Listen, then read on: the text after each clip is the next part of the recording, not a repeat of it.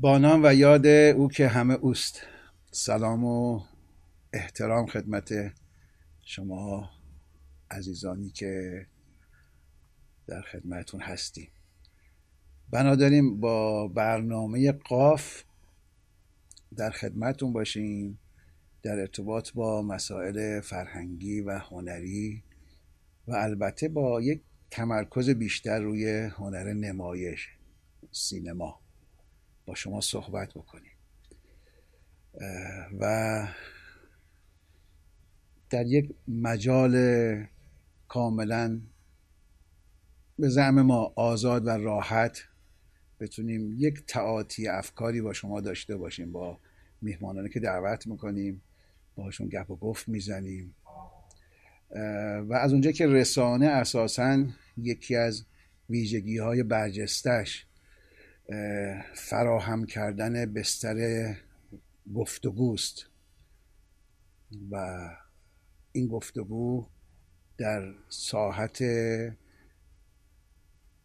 تولید کننده که ما هستیم و بیننده و تماشاگر که شما هستیم رخ میده.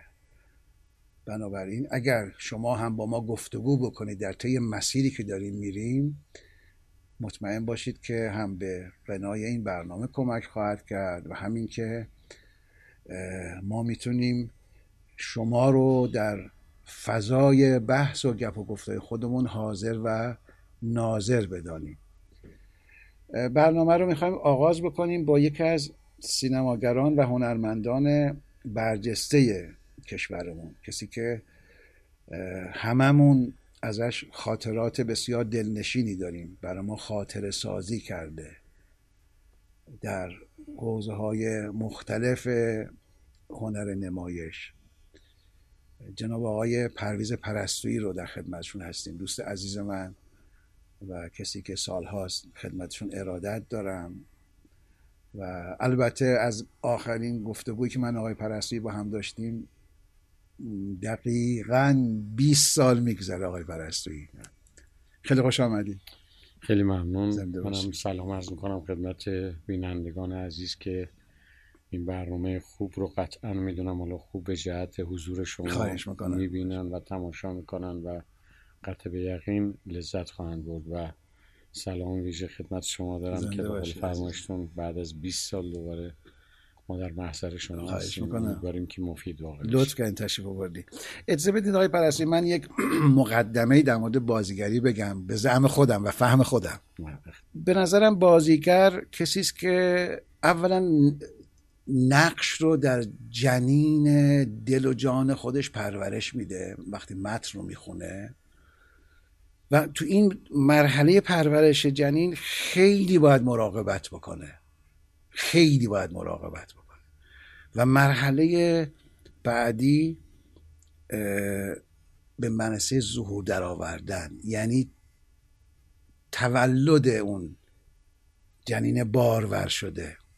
حالا تو هر کدوم از این ساحت ها و موقعیت ها اگر احیانا اون مراقبت های لازم صورت نگیره ممکنه جنین ناقص الخلقه به دنیا بیاد. کاملا به نظر من درست دارید نگاه میکنید به این مقوله بازیگری. حالا منم در راستای برنامه‌ریزی شما میخوام بگم که خب بازیگر اول فکر میکنم با توجه به حالا تجربه تقریبا میتونم بگم 54 سال، حالا درست غلط چه کاری ندارم، ولی سفیر اندیشه کارگردانه یه جوری.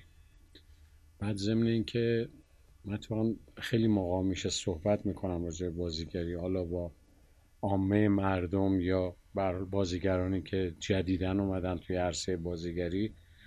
حرفم این است که میگم مگر نه این که خداوند خالق همه هستی است، بشریت و همه آنچه که موجوده در کره زمین. نمیخوام بازیگری رو با خدا مقایسه کنم، ولی به گونه‌ای فکر میکنم که بازیگری یه جور خدایی کردنه.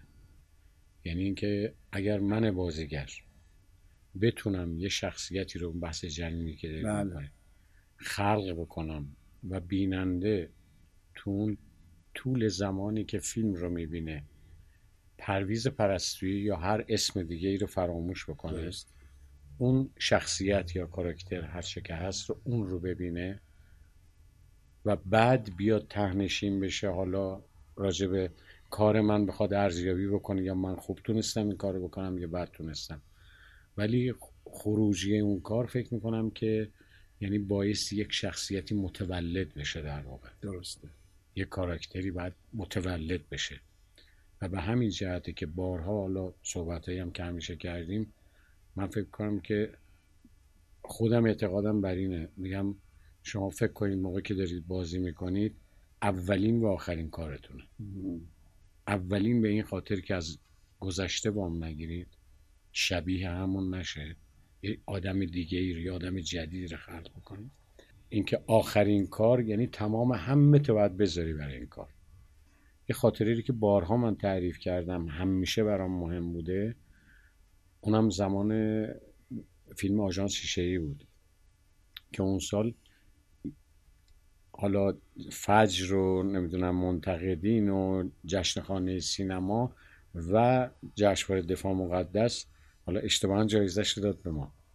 منتهای مرتبه اون آخرین جایزه‌ای که مثلا تو اون ایام من گرفتم اون جشنواره دفاع مقدس بود، در همدان برگزار شد. بله بله اون سال همدان. خب من خودم همدانی هستم، رفتیم اونجا شبام مراسم برگزار میشد. بعد من شنیدم که آژانس شیشه‌ای در شهر اکرانه، در شهر همدان. به دوستان مسئول جشنواره گفتم که در جریان باشن، گفتم که من میخوام برم فیلمو ببینم. گفت میخوان کسی بیاد؟ بودم نه من راحت همشهریمونم همین میرم. من رفتم داخل سینما که شدم، خود طبق معمول تماشاچی‌ها که ما رو دیدن لطف کردن به ما اینها، ولی دیدم اون گوشه یه نفر دو تا عصا زیر دستاشه و به سختی قول سینمایی زوم کرده رو من، داره میاد به طرف من. من خب وقتی این رو درک کردم خودم رفتم به استقبالش و وقتی نزدیک هم شدیم منو بغل کرد، شروع کرد گریه کردن. منم که طبق معمول اشکم در مشکم بود به قول معروف. گفتم آقا من خرابم که چرا اینجوری میکنی؟ گفت من خود عباسم. عجب. گفتم عجب. یعنی چی؟ گفت اسمم فرق میکنه، کمیسیون پزشکی تشکیل شده، من باید برم لندن این آژانس شیشه و منو نمیفرستم و الانم به ضرب زور دارو زندم. یعنی وقتی میام بیرون خانواده من امید به برگشت من ندارن، نمیدونن 5 دقیقه دیگه میخورم زمین، 10 دقیقه دیگه میخورم زمین. اما یه اتفاقی افتاده، من از روزی که اینجا آژانس شیشه اکرانه هر روز میام و غذام از خونه میارم طبق فتوای این مدیر سینما، از صبح میشینم تا آخرین سانس این فیلمو میبینم. عجب. بهش گفتم خب خسته نمیشی شما؟ گفت نه تنها خسته نمیشم، یه اتفاق دیگه هم در من افتاده. گفتم چی؟ گفت یه هفته است من داروهامو قطع کردم. یعنی اون خیلی حیرت انگیز بود برای من، اگرچه همیشه من به این قائل بودم که ما میتونیم به عنوان سفیر اندیشه کارگردان که به قول من یک مسئولیت سنگینی رو ما میسپره بتونیم تاثیرگذار باشیم، پس این اتفاق هم میتونه بیفته. به قول یه دیالوگی ما تو فیلم شکار مجید جوانمرد، یادش بخیر، یادش بخیر واقعا چقدر فیلم خوبیه که و خدا رحمت کنه آقای بیات رو با اون موسیقی فوق العاده. بله خدا بیامرز خسرو شکیبایی، خدا رحمت کنه شکیبایی رو، بله باغوسیان همه خدا بیامرز شدن. اینی که اونجا یه دیالوگی داشت، یه مریضی تو اون امامزاده بود که ما پناه برده بودیم اونجا، خسرو میومد خدا بیامرز به اصطلاح سعی میکرد با این مریضه کلنجار بره، بعد میفهمید که این آسم داره، بهش میگفت دخیل بسته بودم. بله یادم. گفت دوا با دکتر، شفا و خدا است. خب پس دوا نیازه، شفا هم در کنارش هست. ولی این هنر چه پدیده‌ایه که میتونه کاری بکنه که یه اثر باعث بشه که یه هفته داروهاشو نخوره، اونم کسی که ترکش تو بدنش دائم داره بازی میکنه، هر آن ممکنه شارگ حیاتیشو بگیره. پس اینقدر سنگینه، یعنی اون چیزیست که به اصطلاح همیشه آویزه گوش من بوده و خیلی چیزای دیگر که میگم ما خیلی مسئولیت سنگین داریم. بازیگری امر بسیار مهمیه، شاید الان خیلی راحت شده و خیلی ساده گرفتیم بازیگری رو، ولی همچنان برای من جدیه این بازیگری. و یکی از دلایل مهمش هم اینه که من آخرین کاری که کردم توی سینما فیلم بی همه چیز 3 سال پیش بوده. بله. و از اون 3 سال پیش تا الان هیچ فیلمی را نتونستم بپذیرم. چرا انقدر ساده شده یا ساده انگاری به صدا میشه نسبت به همه چیز؟ از جمله نمیخوام همه آثار رو بگم مطلقاً، همه آثار رو نمیگم، ولی آنچه که مشهود و ملموس و روشن است این هستش که سطح کیفی آثار کاهش پیدا کرده در همه بسترهای فعالیت، از جمله حوزه بازیگری. من فکر کنم فیلمنامه دخیل تو این کار، کارگردان دخیل، تهیه کننده که یک اثر رو به اصطلاح میپذیره که تهیه کنه باید بدونه که چه اثری رو میخواد تهیه بکنه. اینا همش دخیله، به ضمن این که اون بازیگرم باید بدونه که مسئولیت بسیار سنگینی داره. یعنی اینجوری نیست که من فقط یه قرارداد میبندم، یه پول خوبی هم میگیرم، بعدم حالا بازی که دیگه ساده است برای ما، این همه بازی کردیم، کاری نداره که دیالوگ حفظ میکنیم، میتونیم گریه کنیم، میتونیم بخندیم، موراتون میگذره دیگه. توی کارم به فکر کار بعدی هستیم و این اون چیزیه که من هنوز نتونستم باش کنار بیام. یعنی همیشه قبل از هر خروجی کاری دنبال خودم میگردم. یعنی فکر میکنم که بازیگری با خود من خیلی در واقع کلنجار رفته و خیلی منو ساخته. نگاه منو به جهانم عوض کرده بازیگری. یعنی به خاطر همینه که من از به اصطلاح مسیر بازیگری به این مسیر رسیدم که من اصلاً بلد نیستم تو اون مثلثی که یه جوری بذاریم بگم که ابداع خودم میگم کار، خوراک، خواب و بلد نیستم. احساس میکنم که بازیگری خیلی میتونه نگاه منو به جهان عوض بکنه و کاری که میپذیرم باید همیشه، اینو شاید تکراری باشه، میگم باید یه جمله به من اضافه بکنه. بارها مثال زدم میگم مثلا فرض کنید فیلم موج مرده عزیزمون آقای حاتمی کیا، خب یه فیلمیه که کلی دیالوگ داره، کلی موقعیت داره، کلی فضا داره، ولی به نظر من یه جملهش کلید کاره. اونم وقتی که توبیخ میکنن مرتضی راشدو، یه قراری داشتیم، یه قرار ما قرار بود ما بجنگیم، شما از بچه‌هامون حفاظت کنید، کدوم یکی از ما کم بشه. این اساس و اصل به اصطلاح فیلمنامه است. بقیهش به اعتقاد من تزیین غذاست که میتونه غذا رو خوشگل‌تر نشون بده، ولی اصل حرف ما در اینه. یعنی جهان بینی فیلم اینجاست، اونجا میچرخه. من همیشه به دنبال اینم، یعنی همیشه انتظار میکشم. نه آدم تنبلیم، نه خستگی میفهمم یعنی چی. دوست دارم که این فیلم امروز تموم شد، فرداش برم سر یه فیلم دیگه، اما به چه قیمتی. میتونید این کارو بکنی؟ میتونم. من کردم این کارو. شما حساب کنید من آژانس شیشه‌ای کار کردم، 2 روز بعدش رفتم فیلم مرد عوضی رو بازی کردم. اصلا 2 تا دنیای جدا کاملا متضاد. بله. فیلم روبان قرمز کار کردم، آقای همایون اسدیان دوست عزیزمون کار رو شروع کرد، به خاطر اینکه بعد رج میزد شروع میکرد. من وقتی از روبان قرمز دادم اصلا رنگ صورت من معلومه، مال طبیعت قشمه در واقع. اومدم فیلم شوخی رو بازی کردم.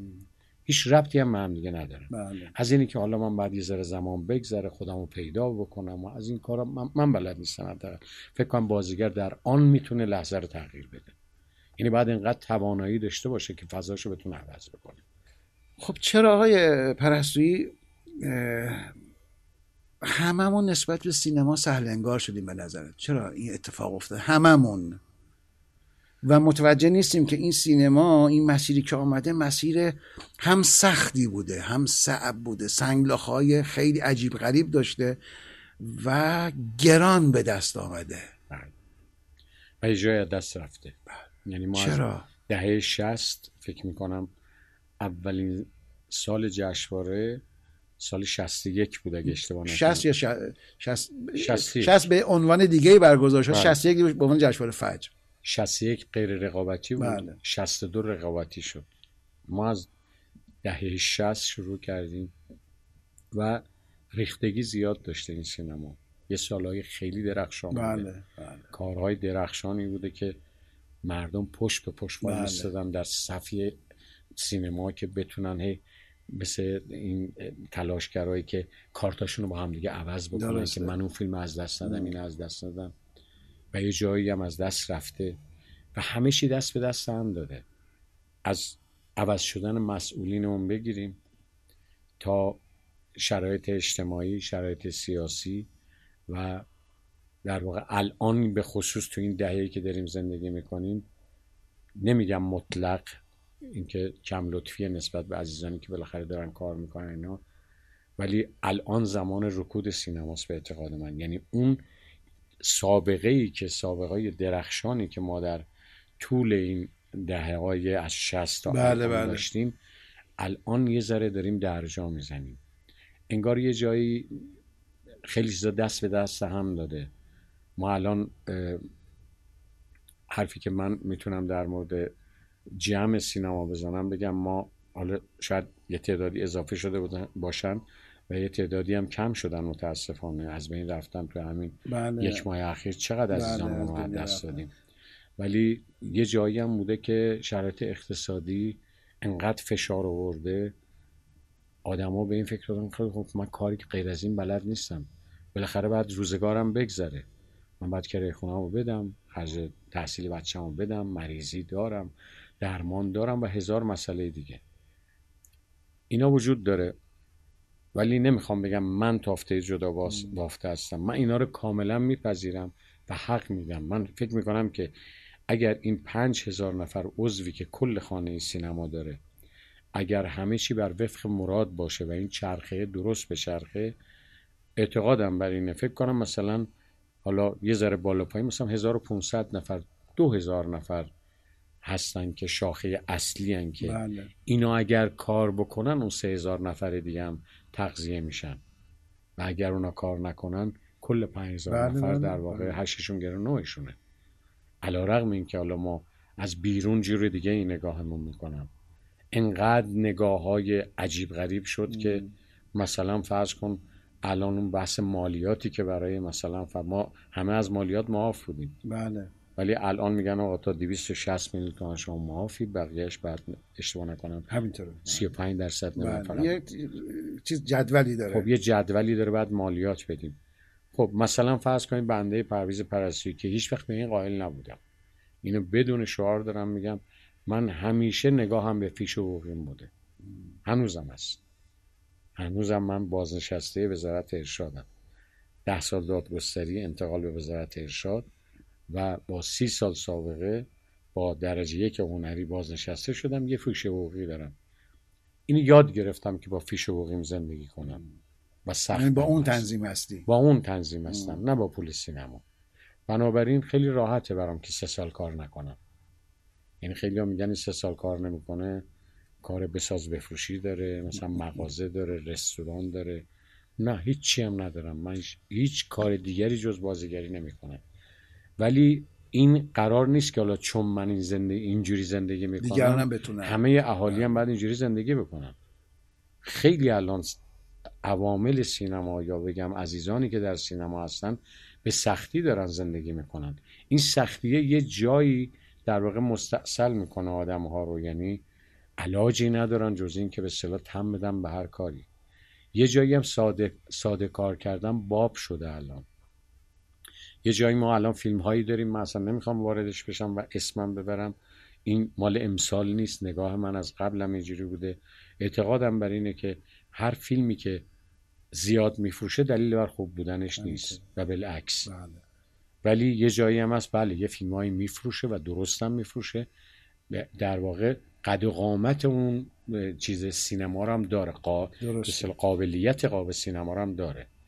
ما الان مردممون فکر میکنم که یه جایی اگر از یه سری فیلم ها استقبال میکنن و من سازنده خیلی هم به خودم میبالم که فیلمی ساختم که میلیاردها فروش کرده، من باز اعتقادمه میتونه درست نباشه، این اعتقاد شخصیمه. الان اگر یه خانوادهی بلند میشه میره توی سینما فیلم میبینه، یه موقعی اگر اون فیلم میفروشه دلیل بر این نیست که ما خیلی اثر فوق‌العاده‌ای رو ارائه دادیم. نه، مردم ما رفتن 2 ساعت چی نفهمن، گفتن آقا 2 ساعت این سینما بهانه‌ایه که من یک هفته کار طاقت فرسا کردم، حالا میخوام برم این سینما بهانه است که بریم یه ناهاری هم با هم بیرون بخوریم، یه شامی هم با هم بخوریم، به اقتضای مشغله‌ای که داره، شغلی که داره، توانایی که داره. ولی اون چیزی که ما توقعمون است، حداقل من اگر به عنوان بازیگر خودمو بذارم کنار، به عنوان بیننده طلب دارم از سینما. بله، یعنی میگم که این سینمایی که الان هست با سابقه‌ای که وجود داشته، این سینما اون سینمایی نیست که در واقع شأن مردم ما باشه، حداقل نه مطلق بگم ولی کمه. گاهی به نظر میاد که مردم یه واکنش‌های منفی رو هم تو یک رفتار دیگه‌ای از خودشون بروز میدن. اینکه شما فرمودین حتما یکی از دلایل فروش این نوع از فیلم‌هایی است که حالا شما اسم این برید، من هم اسم این برم، به هر حال به دلایل. اما به نظر میاد گاهی اوقات هم مردم یک واکنش‌های منفی به صدا فرهنگی خودشون رو از در استقبال از این نوع از فیلم‌ها نشون میدن. مثلا به چه ترتیب؟ به این ترتیب که مثلا فرض بفرمایید خب یکی از مشکلات جدی سینما ایران طی سالهای گذشته از قدیم بوده، منتها قدیم کمتر بوده، اینکه ما تنوع ژانر نداریم، گونه گونگی ژانر و چیز رو رعایت نمی کنیم. هم سازمان سینما، یعنی دو گروه از مدیریت سینما، چون هم سازمان سینمایی داره سینما رو مدیریت کنه، هم خانواده سینما داره سینما رو مدیریت میکنه، اون یه شکل، این به شکل دیگری داره مدیریت میکنه. یه گروه دیگه هم دارن سینما رو مدیریت میکنن، اونم مردمن که اصلا آره، اونا هم دارن با کنش و واکنش هاشون دارن سینما رو مدیریت میکنن. فکر کنم که ما از یه چیزی غافلیم، چون شما از یه به اصطلاح وجهی اسپوردید که بحث مردمه، اصلا ما کار میکنیم برای مردم. بله، یعنی غیر از این نیست. یعنی سینما، تئاتر، تلویزیون چیزی نیست که مخاطب رو ازش بگیرید کاربرد داشته باشه. ولی ما یه چیز غافلیم، این که اگر میگیم ما برای بعد از انقلاب ما اومدیم تو سینما دیگه، حالا شما با دیار عاشقان اومدید. بله، از مثلا از دهه 60 که سینمای بعد از انقلاب شکل گرفت، که قبلش هنوز تکلیف روشن نبود اصلا چه اتفاقی قرار برای سینما بیفته. ولی از اون زمانی که سینما شکل گرفت ما تغییر کردیم، یه جایی خوب بودیم، یه جایی خوب نبودیم، یه جایی رها کردیم، یه جایی شرایط باعث شده اصلا کار نکردیم، ولی مردم مدام داشتن زندگی میکردن، تو تمام شرایط اجتماعی زندگی کردن، تو سخت‌ترین شرایط زندگی کردن، شرایط نرمال زندگی کردن، توی نابسامانی ها زندگی کردن. من فکر میکنم که ما غافل از اینیم که آقا اگر ما فکر میکنیم که ما تافته جدا بافته ای هستیم از مردم، مردم هم رشد دارن میکنن، چون مردم مستقیم با همه چی دست پنجه نرم میکنن. پس حالا ما باید اگر این رو فهمیده باشیم، بایستی کاری که عرضه میکنیم بایستی در شأن مردم باشه. و به همین خاطر الان مردم واقعا نسبت به سینما بی‌تفاوتن. ما کاری نداریم 4 تا فیلم میره، خیلی هم میفروشه، نوش جون صاحبش، زیادی از آثار فروش نمیکنه. بله، ولی خیلی چقدر ما الان فیلم شد. خود شما بارها توی پروانه نمایش یا پروانه ساخت مثلا موضوع، الان چقدر فیلم تو صف اکران قطعا بیان شکست میخوره، چون زمان تغییر کرده، ما همه چی به روز داره اتفاق میفته.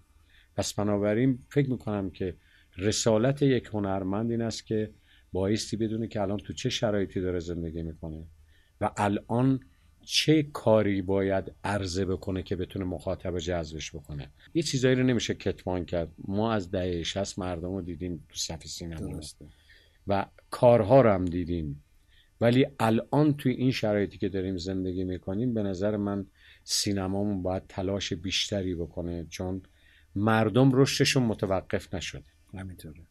ولی الان یه فاصله عجیبی در واقع افتاده. درسته شرایط سختیه، درسته توی همین یک ساله اخیر انقدر مسائل مختلف اتفاق افتاده تو جامعهمون که اصلا کسی حوصله سینما رفتن نداره. به قول برشت میگه وقتی بشقابت خالیست چگونه میتوانی سیر شوی. من باید خیلی شرایطم جور باشه که بلندشم برم و انتخاب بکنم برم یه فیلمی رو ببینم. بله، الان یه سری فیلم‌های کمدی هستن که میرن میبینن، ولی خب الان داریم میبینیم توی فیلم‌های کمدیمون هم از هر ابزاری که ربط پیدا میکنه به سینمای گذشته ما داریم استفاده میکنیم. از آوازها، از ترانه‌ها، از موقعیت‌ها، همه اینها. تماشاچی هم شاید این به قول حالا فرنگیشو بگیم نوستالژی داره براشون. بله اون لحظه ولی خود ما باید با خودمون ببینیم چندین واقعا این سینما سینمای ایرانه، سینمای مخاطب ماست، سینمایی است که ما برای مردم همیشه رقم میزدیم که معمولا چند قدم هم جلوتر بود. میگفتیم آقا هنرمند همیشه یک گام جلوتر از مردم حرکت میکنه. این من آویزه گوشم بوده از دهه 50. خدا بیامرز آقای مهدی فتحی رو، خدا بیامرز آقای سمندریان رو، خدا بیامرز عباس شوانمرد رو، همه آمرزیدن و دنیا رفتن و اینا. اصلا یه چیزایی رو به ما گفتن که ما الان پیدا نمی‌کنیم. مردم الان ببخشید هنرمندا خیلی جا به زرس قاطع عرض می‌کنم عقب‌تر از مردم همینطور. به همین خاطره که ما باید خیلی حواسمون جمع باشه، باید بدویم تا خودمون رو به مردم برسونیم. حالا با این وضعیت آینده رو چگونه می‌بینید آقای پرستویی؟ با این وضعیت 1402 که داریم، این نوع سینما، نوع به اصطلاح تولیدات و چند تا نقطه، همه این رکنایی که شما گفتید توش دخیلن. یعنی خود هنرمند باید مسیرش رو تغییر بده، یعنی نمیدونم باید به خودش کنار بیاد، یعنی باید بدونه حتی برای بقای خودش شده. اصلا میگه مردم رو فراموش کنید. بله. برای بقای خودش اگر میخواد باشه این راهش نیست. مسئولینی که به اصطلاح هستن، از وزارت ارشاد گرفته، سازمان سینمایی گرفته، باید اونها هم نگاهشون رو در واقع یه جوری با مردم همگام بکنن، همراه بکنن. نمیگیم بریم فیلم سیاسی بسازیم، نه. ما به قول فرمایش شما ژانرهامون رو گم کردیم. فیلم سیاسی هم نیاز داره جامعه. فیلم سیاسی میخوایم، فیلم کمدی میخوایم، فیلم اجتماعی میخوایم، ملودرام میخوایم. نداریم الان من هر چی دارم نگاه میکنم. همین امروز من جلو سینما فرهنگ رد میشدم، 3 تا فیلم اکران بود، همش فیلم‌های کمدیه. خب باشه، بله فیلم‌های کمدی نیاز داریم. آخه یه جایی میگن که یا درامای خیلی تلخ داریم، بله. یا کمدی از یه جنسی داریم، بله. یه چیزی نمیدونم، باز اینا همش میگم در حد بضاعت منه که همیشه مثال میزنم، میگن که چیزه.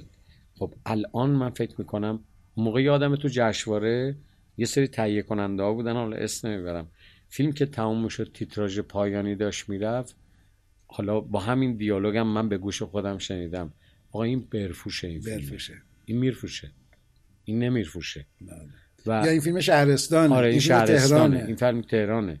ضمن این که من یادمه تو قبل از انقلاب اصلا روی عکس‌ها قرارداد پخش می‌بستن. من خودم اون موقع یادمه، تو اون موقعی که اصلا نه تو عالم سینما بودم، همیشه تو دنیای آماتور تئاتر لکولک می‌کردم. اینا گاهی اوقات نه پول سینما رفتن داشتم، نه اجازه سینما رفتن داشتم، ولی وقتی می اومدم اون موقعی که خاطرتون باشه توی سینما فیلم از بلندگو بیرون پخش میشد. بله.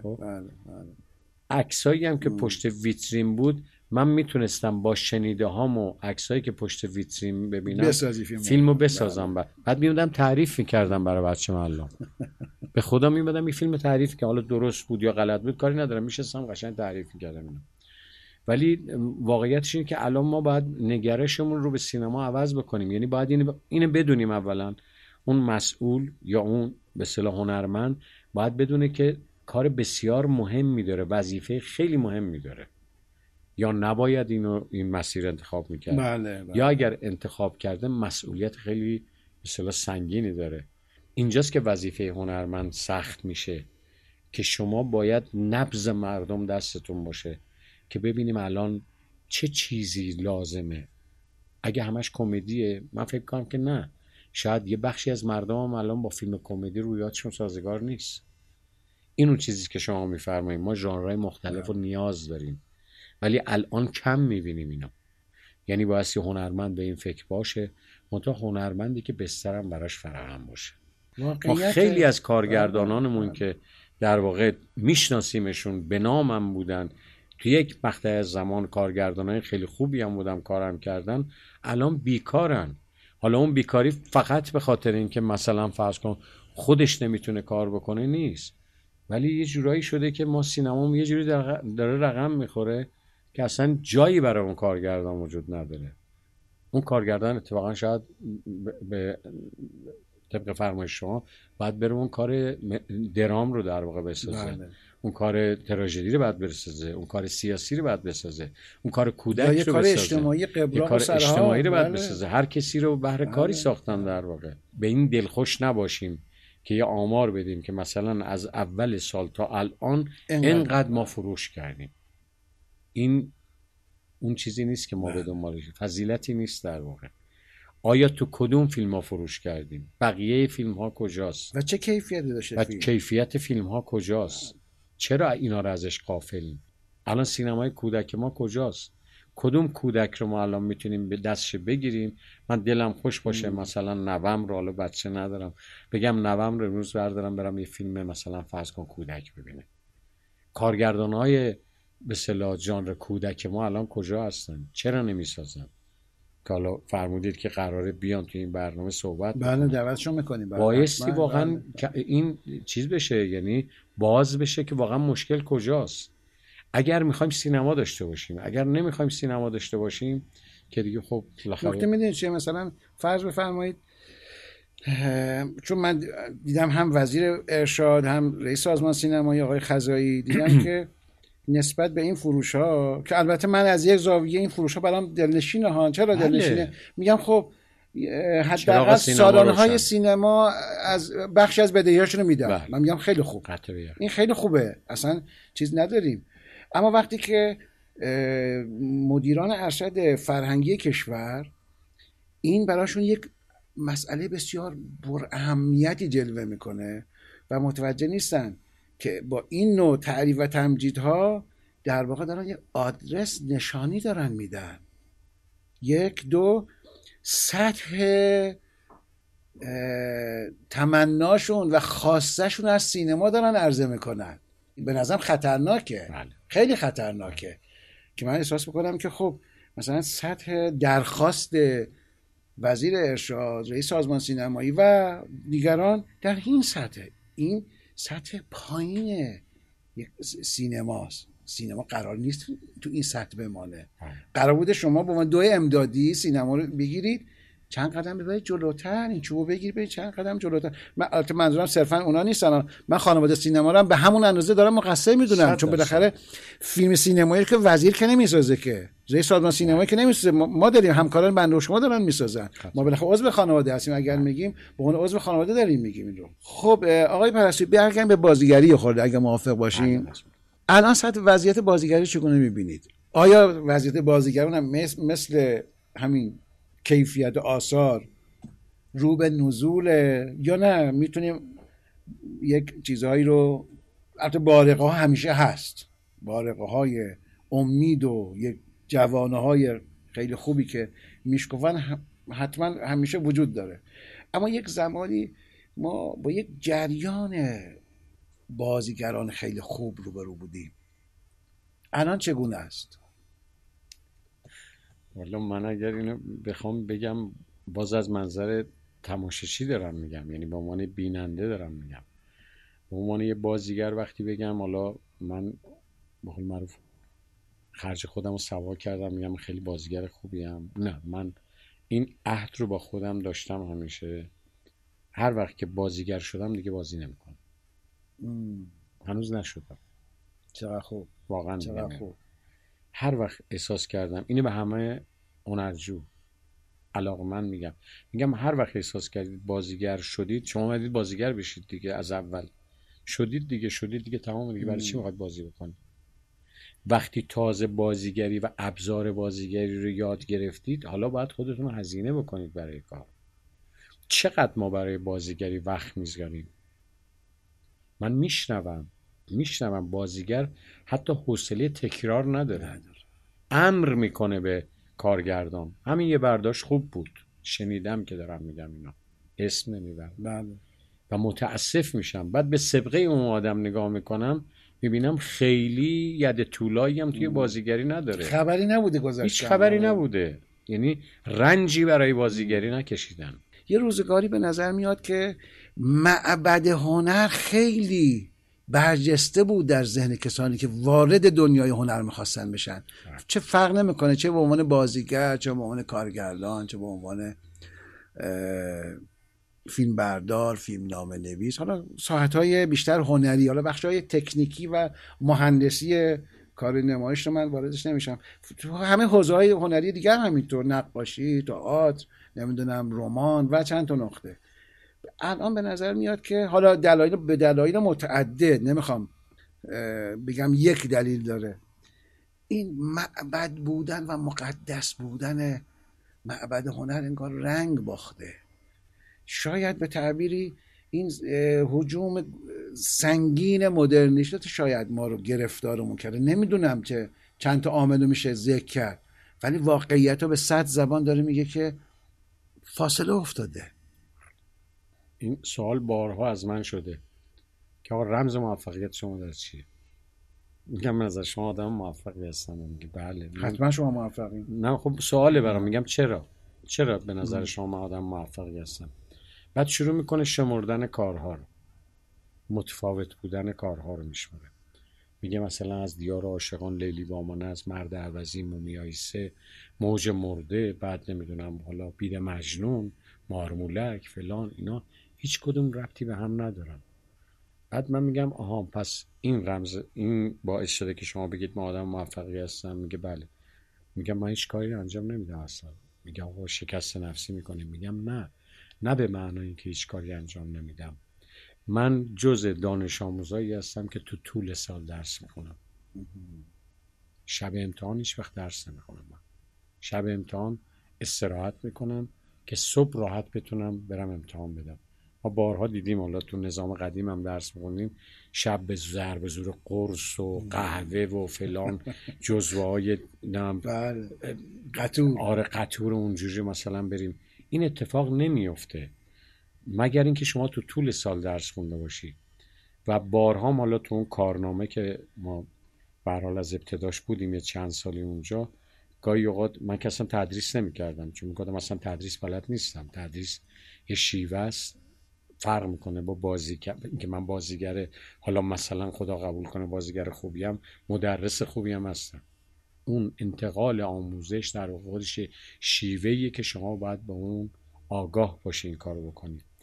اما یه موقعی مثل این ناظمای مدرسه یا مدیر مدرسه که مثلا برف اومده معلمه نرسیده بیاد، اینا میرفتیم تو کلاس یا 2 ساعت هم میشد 4 ساعت.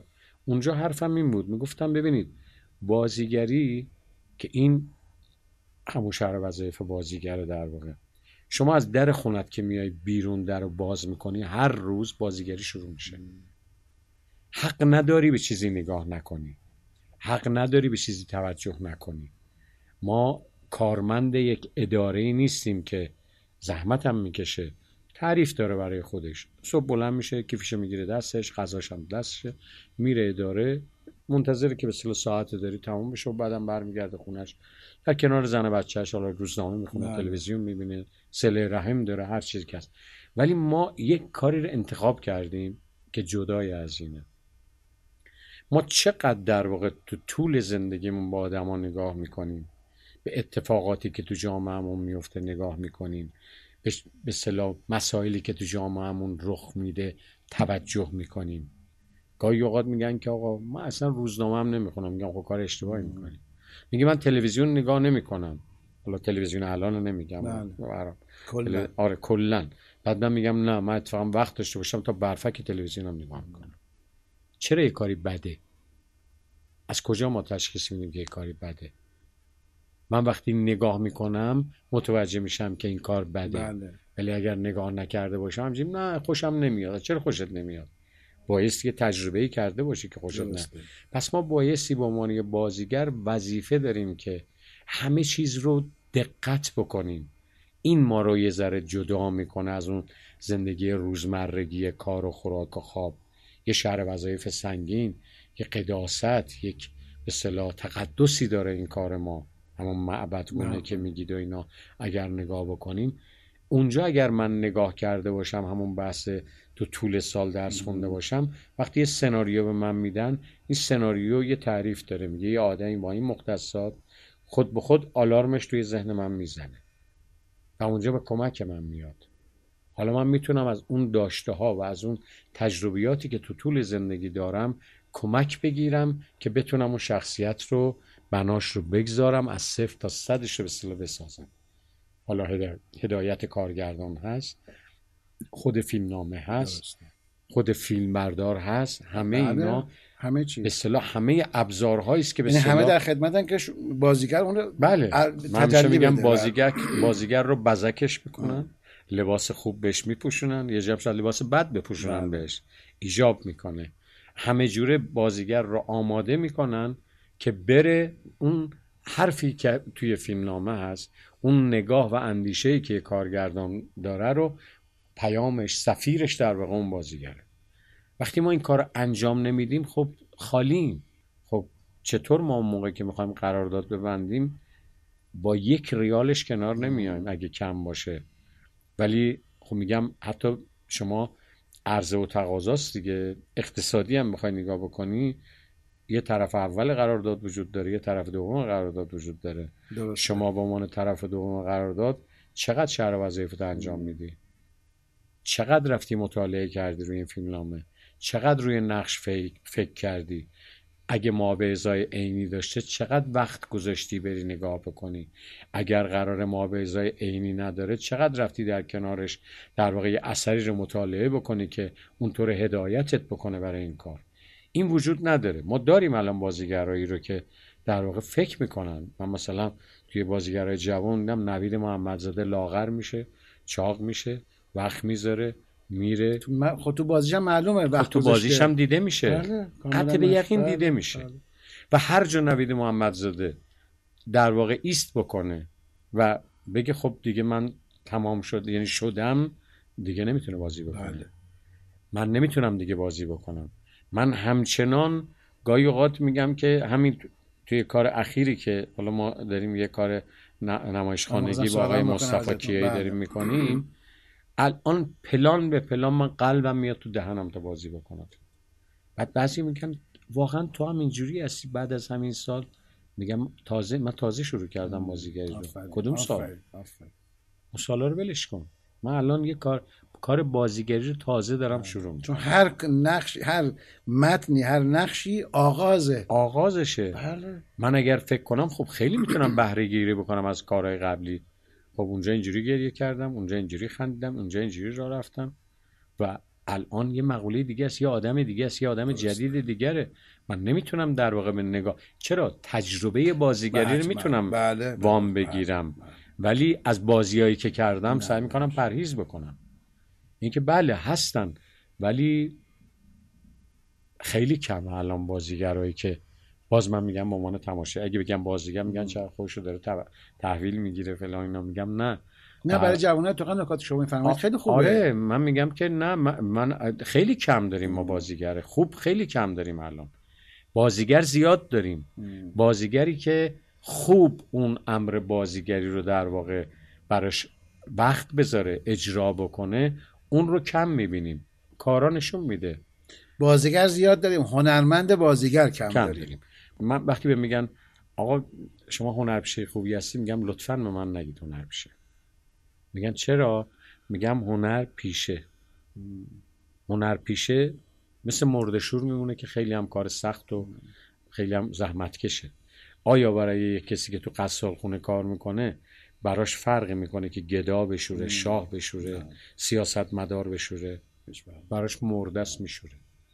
هنرپیشه فکر میکنم که شغله، پیشش هنره، هر چی بهش بدن بازی میکنه. ولی من نمیتونم. من میگم فاصله گذاشتی شما. من میگم من کی هنرمند قراره بشم؟ تو امر ورزش هم اینجوریه ها. ما چقدر آدمایی داریم که مدال های خوش رنگ المپیک رو گرفتن، خیلی داریم. آیا پهلوان هم داریم؟ خیلی کم. پهلوان زن هم داریم. ما فقط به اختصاص به مرد پیدا نمی‌کنیم. ما توی پهلوانی یک جهان، یک منشه، جنسیت که نیست. یعنی این که توی امر ورزش من میگم پهلوانی برای ما همیشه ملاک باید باشه، توی بازیگری هنرمندی باید برامه. بعد مسیری که شما از بازیگری تا هنرمندی طی بکنی مسیر ساده ای نیست. چیزی نیست که شما هر بار بگی خب کاری نداره من این همه سال کار کردم. نه، کار داره، شما تازه شروع کردی. یک کشتیگیر تا چقدر میتونه بگه من المپیک گرفتم دیگه، المپیکی هستم دیگه، آیا دفعه بعدم المپیکی میشی؟ الزاما نه، نمیشه. بنده میگم اینو باز شاید کلیشه باشه، الان بنده که مقابل شما نشستم میگم من بزرگترین بازیگر جهانم به عنوان پرویز پرستویی. آیا تو کار بعدی هم بزرگترین بازیگر جهان هستم؟ الزاما نه. امکان داره که چون ما بچه اون دهه هستیم مارپله زیاد بازی میکردیم، یه دفعه برگرد، یه دفعه اون ماره نیش میزنه با سر میخوری زمین. من همیشه میگم بازیگری فقط بازی کردنش سخته، بقیهش انقدر خوش میگذره اگه تو فرصت بکنی خوشگذرونی میکنی.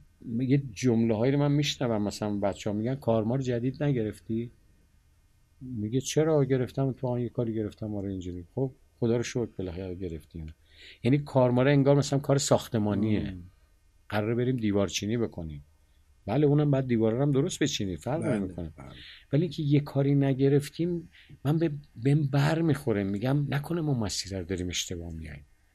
من هیچ وقت کار نگرفتم برای خودم، یعنی همیشه مترصد این بودم که در واقع آیا یه کاری پیدا میشه که اون چیزی بوده که توی این 3 سال دنبالش بودم، یه کاری هست که من از خونه بکشه بیرون، وگرنه من خونه رو ترجیح میدم.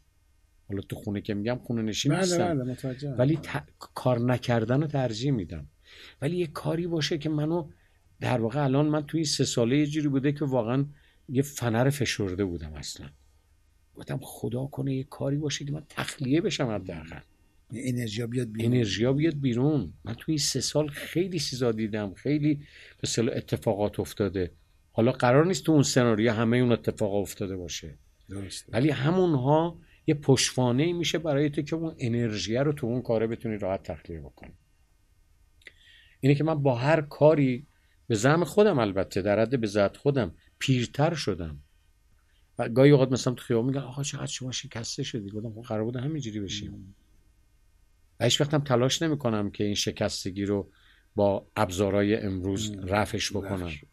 نه، من به دنیا آمدم، کودک بودم، نوجوان بودم، جوان بودم، میان سالم، میرم رو به پیری، هر مقطعش حال خودشو داره. بله همینطوره، یعنی من از اینا غافل نمیتونم بشم. کدوم یک از این فیلم‌ها و سریالی که کار کردین انرژی خیلی خیلی عجیب از شما گرفت؟ چون شما کار خوب که الحمدلله کم ندارین خدا رو شکر.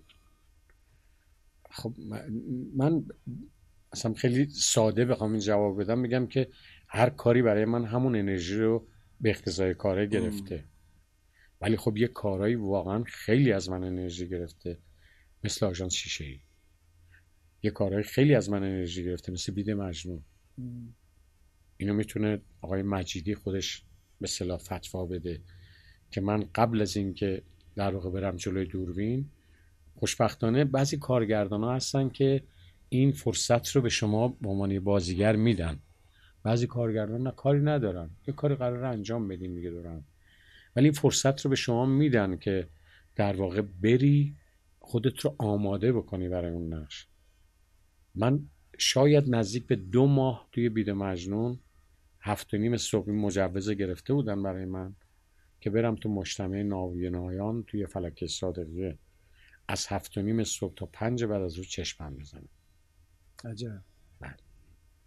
که واقعا نقشه نابینا رو بازی، اصلا نابینا بشم. من نابینا شدم. یعنی روزی 10 ساعت واقعا اینجوری. و همین الان من اگر اینجا اون ابزار بود میتونستم ثابت کنم به شما و نه غیر از اینش هم میتونم. الان اگر یه بریل باشه اینجا، من حاضرم مثلا چشم بسته یه شعر از حافظ، از خیام، از هر شاعر دیگری مثلا برای شما تایپ بکنم بدید این نابینا بخونم. گفتم خب این فرصت دیگه، این همون خودسازی است. من قراره یه نقشی رو بازی بکنم، یه مرحله دیگه از سلوک در یک ساعت دیگه است. این وقتی برای من فرصت پیش داده، خب چرا از این ابزار استفاده نکنم؟ خب بذار از این استفاده بکنم.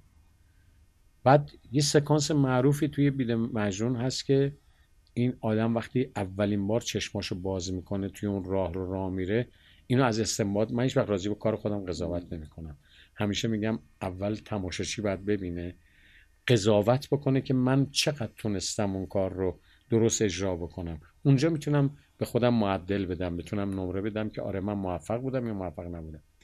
اون سکانس معروفی که خیلی‌ها به من گوشزد کردن اینو، آقا اون سکانس راهرویی که شما چشمات باز شده و میای برای اولین بار توی شیشه خودت میبینی و این خون چکه میکنه و فلان، اینا خیلی شاهکاره فلانه.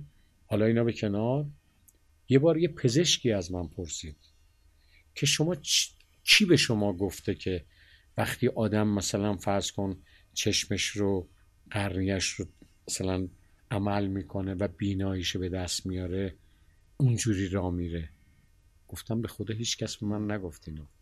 خب یه مدتش کسب تجربه بوده از نابینایی که توی مجتمع نابینایان بودن، ولی انقدر من غرق اونا شدم اون لحظه‌ای که من چشممو باز کردم تو اون نیمه شب، تو اون راه روی طویل، سکوت مطلق و حالا قرار راه برم، واقعا نمیدونستم چجوری باید پامو بذارم زمین. حتی موجب شد مجید اومد یه سکانس هایی رو ما قبلا تو راه رفتن گرفته بودیم اونو تغییرش داد، تکرار کرد. اونجا اتفاق افتاد در واقع. و خب اون خیلی سخت بود برای من. تو این جوبای مدرس آقای کلاری شاهده، خود مجید شاهده. خود مجید میگه آقا بسه، میگم آقا یه برداشت دیگه بریم. آقای کلاری میگه آقا این زیر پات پر شیشه است، میخه تو آب، تو لجن، تو اون شب بارونی، تو اون فنسا که مسیر رو گم میکنه و اینا. زیر پای من هیچ چیز طبیعی بود، یعنی همه چیز طبیعی بود ولی هیچ چیزی، هیچ به اصطلاح بستری فراهم نشده بود که من آسیب نبینم، ولی من اونجا باید به اصطلاح این کار رو انجام میدادم. کار خیلی سختی بود. یا توی روبان قرمز همینجور، توی آژان شیشه‌ای همینجور. اینو من شاید مستقیم تا حالا به خود حاتمی کیا نگفتم. یک بار من نصف بدنم فلج شد تو این بازی، تو سر روبان یا آژانس، سر آژانس شیشه‌ای که حبیب رضایی شاهده. اصلا من هر کاری میکردم دستم میافتاد، هی میگفت زنگ بزنیم اورژانس، میگفتم نه نه من درست میشم، نگران نباش درست میشم. هی سعی میکردم با اون قدرت وصل بشم که آقا نه هیچ اتفاقی نیفتاده، هیچ چیزی نشده، تو همون آدم قبلی هستی، خودتو به دست بیار. هیچ کسی اینو جز حبیب رضایی اون موقع نفهمید. آژانس یک اتفاق خیلی شگفتی بود. هم در کارنامه سینمایی حاتمی کیا تا اون موقع یک اتفاق بزرگه. نه من مهاجر رو شاید بتونم بگم از آژانس بیشتر دوست دارم، این به این معنا نیست، ولی یک چیز خاص بود، یک پدیده بود. هم فیلم پدیده بود، ببخشید بازی شما پدیده بود، آقای رضایی و آقای رضا کیانیان، دوست مشترک و عزیز هر دو. بله. نمیخوام بگم من بازی بقیه رو چیز نمیکنم، بقیه هم خیلی خوب بودن، اما بالاخره این مثلثه داشت. بیتا بادران و هر خانم بادران که نقش زن عباس رو داشت، دیگه هم ندیدیم. بله. و به صلاح حالا فاطمه نیست، اما انرژی فاطمه خیلی سنگینه رو فیلم. بله. اون خلوتایی که حاج کاظم با فاطمه داره، نامه‌نگاری، خیلی اون چیزی که چفیه که میفرسته، کلا یک اتفاق خاص بود. بله. انگار یک انرژی رو آژانس آزاد کرد، ببخشید در همه شماها انگار بود و آزاد کرد. خیلی جالبه که به اصطلاح من اصلا حاتمی کیا رو نمیشناختم واقعا تا قبل از آژانس، اصلا ندیده بودمش. میشناختید ولی با هم دیگه مواجهه نداشتید. ماجرای اینا رو میشناختم، بله، مواجهه نداشتید، ولی هیچ وقت با هم روبرو نشده بودیم، حتی دیالوگ برقرار نکرده بودیم.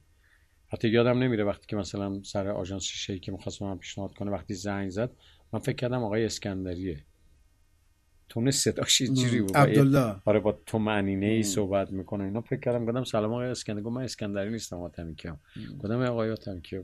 همون موقع گفتم ای چقدر خوبه حاتمی کیا، من تماس گرفتم حتما این برای کاری. گفتم من یه کاری دارم که میخوام کار کنم، البته بین خودمون باشه موقع میگفت اینا. بعد من دوست دارم که شما این سناریو رو بخونی، اگر شما بازی کردی این سناریو رو شما بازی میکنی، اگر شما بازی نکردی من به هیچ هنرپیشه‌ای نمیدم اینو بازی کنه، حالا به زعم ایشون، به هیچ بازیگری من نمیدم بازی کنه، حتما یه آدمی رو انتخاب میکنم که از این جنسه، اینقدر برام اهمیت داره. ولی اگر شما بازی کردی اون وقت اون آدمه رو من نشونت میدم که تو کی تو ذهنم. گفتم باشه. خیابون جمال زاده هم دفترشون بود اونجا. رفتم سناریو گرفتم، گفت خب پس من کی میتونیم با هم دیگه صحبت کنیم؟ گفتم ما بخونم. گفت پس من 2-3 روز دیگه با تماس بگیریم خوبه؟ گفتم آره. آره رو ما گفتیم، ولی از جمال زاده تا افسریه که خونه ما بود الا ماشاءالله ترافیک وجود داشت و اینا، من روی شعوری که داشتم از این که به سل کار حاتمی کیا چی و اینا، همین سناریو رو شروع کردم به خوندن، نتونستم رها کنم تا خونه تمام شد. رسیدم خونمون یه 2-3 صفحه‌اش مونده بود و اشکم میریختم میخوندم واقعا. بعد رفتم رسیدم خونه و بلافاصله ماشینمو یه پیکانی هم داشتیم پارک کردم اینو، رفتم بالا بودن چی بودم این چیزی نه خوندم و بلافاصله همون موقع تماس گرفتم باشه. تماس گرفتم، خودش هم آدم چیزی شتاب زده بله. تعجب کرد اینا، گفت بله فلان اینا. گفتم آقا من خواستم بگم که من هستم در خدمت. گفت مگه خوندی سناریو رو؟ گفتم بله. گفت کی خوندی سناریو رو؟ خیلی تعجب بود برای گفتم از دفتر جمال زاده تا اینجا من خوندم و هستم. خیلی خوشحال شد اینا، بالاخره قرار گذاشتیم و همه یک چی تموم شد. گفتم حالا اون آدمه رو میشه من نشون بدی؟ و اون آدمه رو یه جوری وصل کرد به من. هم دیروزم دیدمش باز. حاج عباس نجف آبادی که یک جانبازیه، تمام طول 8 سال جنگ رو بوده، البته چند تا عباس علمدار حاج ابوالفضل بود که همین 1 سالش نشده تازه فوت کرده و فلان. کتاب کوچه نقاشا بله بله بله همه در مورد ایناست. بعد این حاج عباس رو به من معرفی کرد، من رفتم دفترشون و از همونجا هم زنگ زد حاج خانم شام درست کن من چند تا مهمون دارم از این دیالوگ اینجوری. و رفتیم خونهشون، من ارتباطمون با ایشون قطع نکردم. بعد دیدم خود آج کاظم هستن، یعنی چندین و چند بار زندگیشو جمع کرده داده به شما به من، دوباره از صفر شروع کرده و الان هم این کارو میکنه. هنوزم رو همون مرام من نشسته، هنوزم همون آدمه، به هیچ جام وصل نشد. یعنی وصل نشد که میتونست مثل خیلی از کسای دیگه که به اصطلاح بالاخره دارای شغلی شدن، درآمدی دارن، بعد وزیر شدن، وکیل شدن، بودن و هستن و خواهند بود. ولی این آدم اصلا رها کرد، اصلا کارش الان یه چیز دیگه است و حرف زدنش هم یعنی مثل همون بچه محله خود منه، بچه همون دروازه غاره، بچه درخونگاز، بچه آب منگل فلانه. ولی وقتی میشینین مرام و مسلکشو در واقع نگاه میکنین. بعد جوری شد که من گفتم حاج عباس میشه ازت خواهش بکنم؟ گفتم شما هر موقع که فرصت کردی بیا سر صحنه ما، مهم نیست من صورت شما رو ببینم، فقط بگن حاج عباس اینجاست. یعنی برای من الگوی من شد اون حاج عباس نجف آبادی برای فیلم آژانس شیشه و اونو به من معرفی و نفسش انرژی به شما میده و 100%. و بعد دیدم که حالا خودشیفتگی نباشه، خب یه دفعه توی مقطع از زمان آقای حاتمی کیا آژانس شیشه‌ای رو به من معرفی کرد. بعد ما یه قدیما خدا بیامرز آقای سندریان، آقای فتحی، اینا همیشه قائل به این بودن یه نمایشی که ما می‌خواستیم کار بکنیم میگفتن که برو یه بیوگرافی برای این نقش بنویس. خب این نقش الان از 20 سالگیشه یا 40 سالگیشه، خب از کودکی تا الان چه اتفاقی افتاده؟ چه اتفاقی افتاده برای این آدم؟ ما میشستیم یه بیوگرافی، اون خودش میشد یه قصه اصلا اینجوری. این چیزاست که میگم بازیگری سخت میکنه و ما خیلی کم وقت براش میذاریم که خب ما این آدم مثلا فکر کنیم که خیلی خوب آژانس شیشه‌ای حاج کاظم، این حاج کاظم مثلا گذشتهش کودکیش در کجا گذشته؟ فقیر بوده، غنی بوده، طبقه اجتماعیش چی بوده واقعا؟ اصلا چه شغلایی رو داشته تو گذشتهش؟ چقدر سواد داره؟ چیا رو دوست داشته برای آیندهش؟ چیا رو دوست داشته؟ اصلا عشق میدونه چیه؟ عاشق شده در واقع توی زندگیش یا کتک خورده، تو سیلی خورده، حق طلبی کرده، چیکار کرده؟ بعد اون بیوگرافی که من وقتی با خود آژانس شیشه‌ای مواجه شدم دیدم که با اینو با قاطعیت میگم، یعنی کودکی من اینجوری گذشته است. تو همین ایام 1 ساله گذشته خب خیلی همون در واقع دعوت شدیم به جایی، صحبت شد و فلان شد اینا. گفتن آقا خب فلانی موزش اینجوریه، اصلا فلان خانم موزش ما تو شما موندیم چی کاری؟ بعد من یه کلمه باب شد وسط باز که خیلی بد تلقی میشه. بله متأسفانه فوش تلقی شد. آره فوش تلقی شد. اصلا گفتم به زعم اون کسایی که این کلمه رو در آوردن من وسط بازم، ولی نه به اون معنا. من هنوزم در 68 سالگیم اگر ببینم تو خیابون دو نفر دعوا میکنن اصلا فکر نمیکنم من کیم جایگاهم چیه، حتما میام پایین میرم سوا میکنم. بله. میرم برای جدایی مشتم میخورم. بله. کتکم میخورم وسطش و تلاش کنم جداشم، دو تا فوشم میخورم. این عقیده منه در واقع. ما باید بتونیم جامعهمون رو در واقع یه جوری تمیز کنیم از اینجور مسائل. هر چیزی به نظر من یعنی یک علتی داره که در واقع این اتفاق میفته. ما میگیم سینمامون چرا اینجوری شده، میگم همه چی دست به دست داره. یه مجموعه عوامله، یه مجموعه عوامل باعث شده که سینما اینجوری شده. من خیلی تعجب نمیکنم سینما چرا اینجوری شده. یعنی ما الان مردم توقعشون رفته بالا، همون جوری که مردم دارن به سختی روزگار میگذرونن هنرمندش بدتر داره روزگار میگذرونه. ما شرایطمون بدتره. منهای البته شمار اندکیش شمارن، ولی قاطبه هنرمندان وضعیت بدی دارن واقعا. روزگار به سختی میگذرن. چرا حالا تلویزیون یه بار مثلا نشونش داده این بنده خدا رو، فردا میاد من به قول معروف عامه یه جوری دیگه میگم آقا مثلا میخوام یه گوشت بخره، نمیتونه نیم کیلو گوشت بخره برداره ببره، نمیتونه نیم کیلو میوه برداره ببره، نمیتونه دونه خارج از کشور تعریف شده است. بله. تو میتونی چند تا دونه انتخاب کنی. بله. فرهنگش اینجوریه. بله. ما اینجا حتما باید یک کیلو کمتر نخریم. اصلا بد بهمون نگاه میکنه وقتی یک کیلو. بعد میگن ای شما که بابا دنیا رو چاپیدین بردین فلان اینا، حالا چجوریه قضیه اینا؟ اینه که همه چی دست به دست هم داده، سینمامون اینجوریه. به هر حال همه یه جوری حتی توی این نمایش‌های خانگی. ما چرا فکر میکنیم که نمایش خانگی یه چیز جداییه که میشه هر کاری باش کرد؟ چرا فکر نمیکنیم که همون پیامی که هم میشه به دنبالش توی سینما بودیم همون پیام رو توی نمایش خانگی داشته باشیم؟ بله. چرا ساده انگاری میکنیم؟ چرا ساده میبینیم؟ که روز به روز هم داره بد چیز میشه، نزول عجیبی هم داره. یه زمانی اگه خاطرتون باشه شما در واقع به نظر من حافظه خیلی قوی دارید تو عرصه فرهنگی. من خوشحال بودم، به خودم میبالیدم، میگفتم ببینید ما داریم یه کارایی رو داریم میکنیم که الان مثلا فلان نمایش خانگی موجب شده که دیگه مردم نمیشینن پای این سریال های ترکی که از ماهواره‌ها پخش میشه که همش سوء تفاهم و خیانت و مسائل مسائل غیر اخلاقی رو میشینن تماشا میکنن. یه نمونه شما کار کردیم دیگه، چون من توش بودم نه، همگناه رو ما کار کردیم. تو زمان خودش پر مخاطب ترین بود.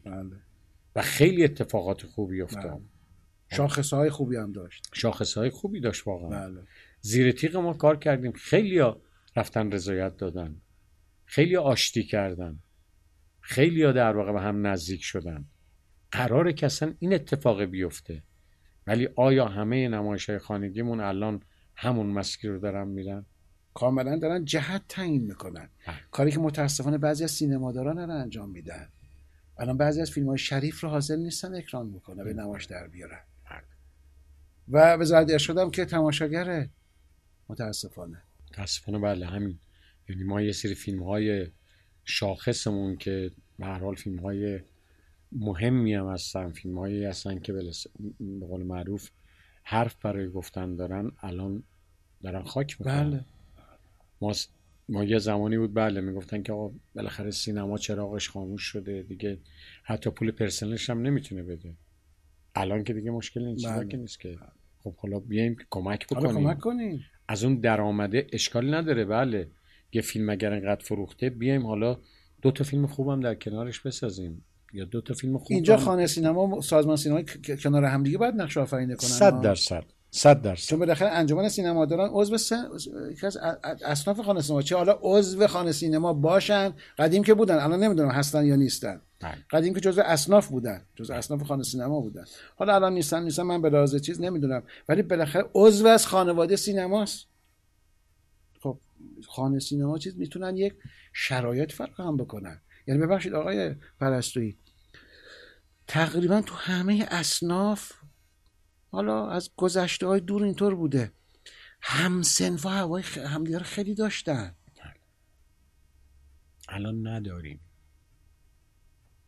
واقعا هوای همدیگر نداریم. یعنی باید اون اتفاق بده برامون بیفته تا دردمون میگیره، ولی کمک نمیکنیم.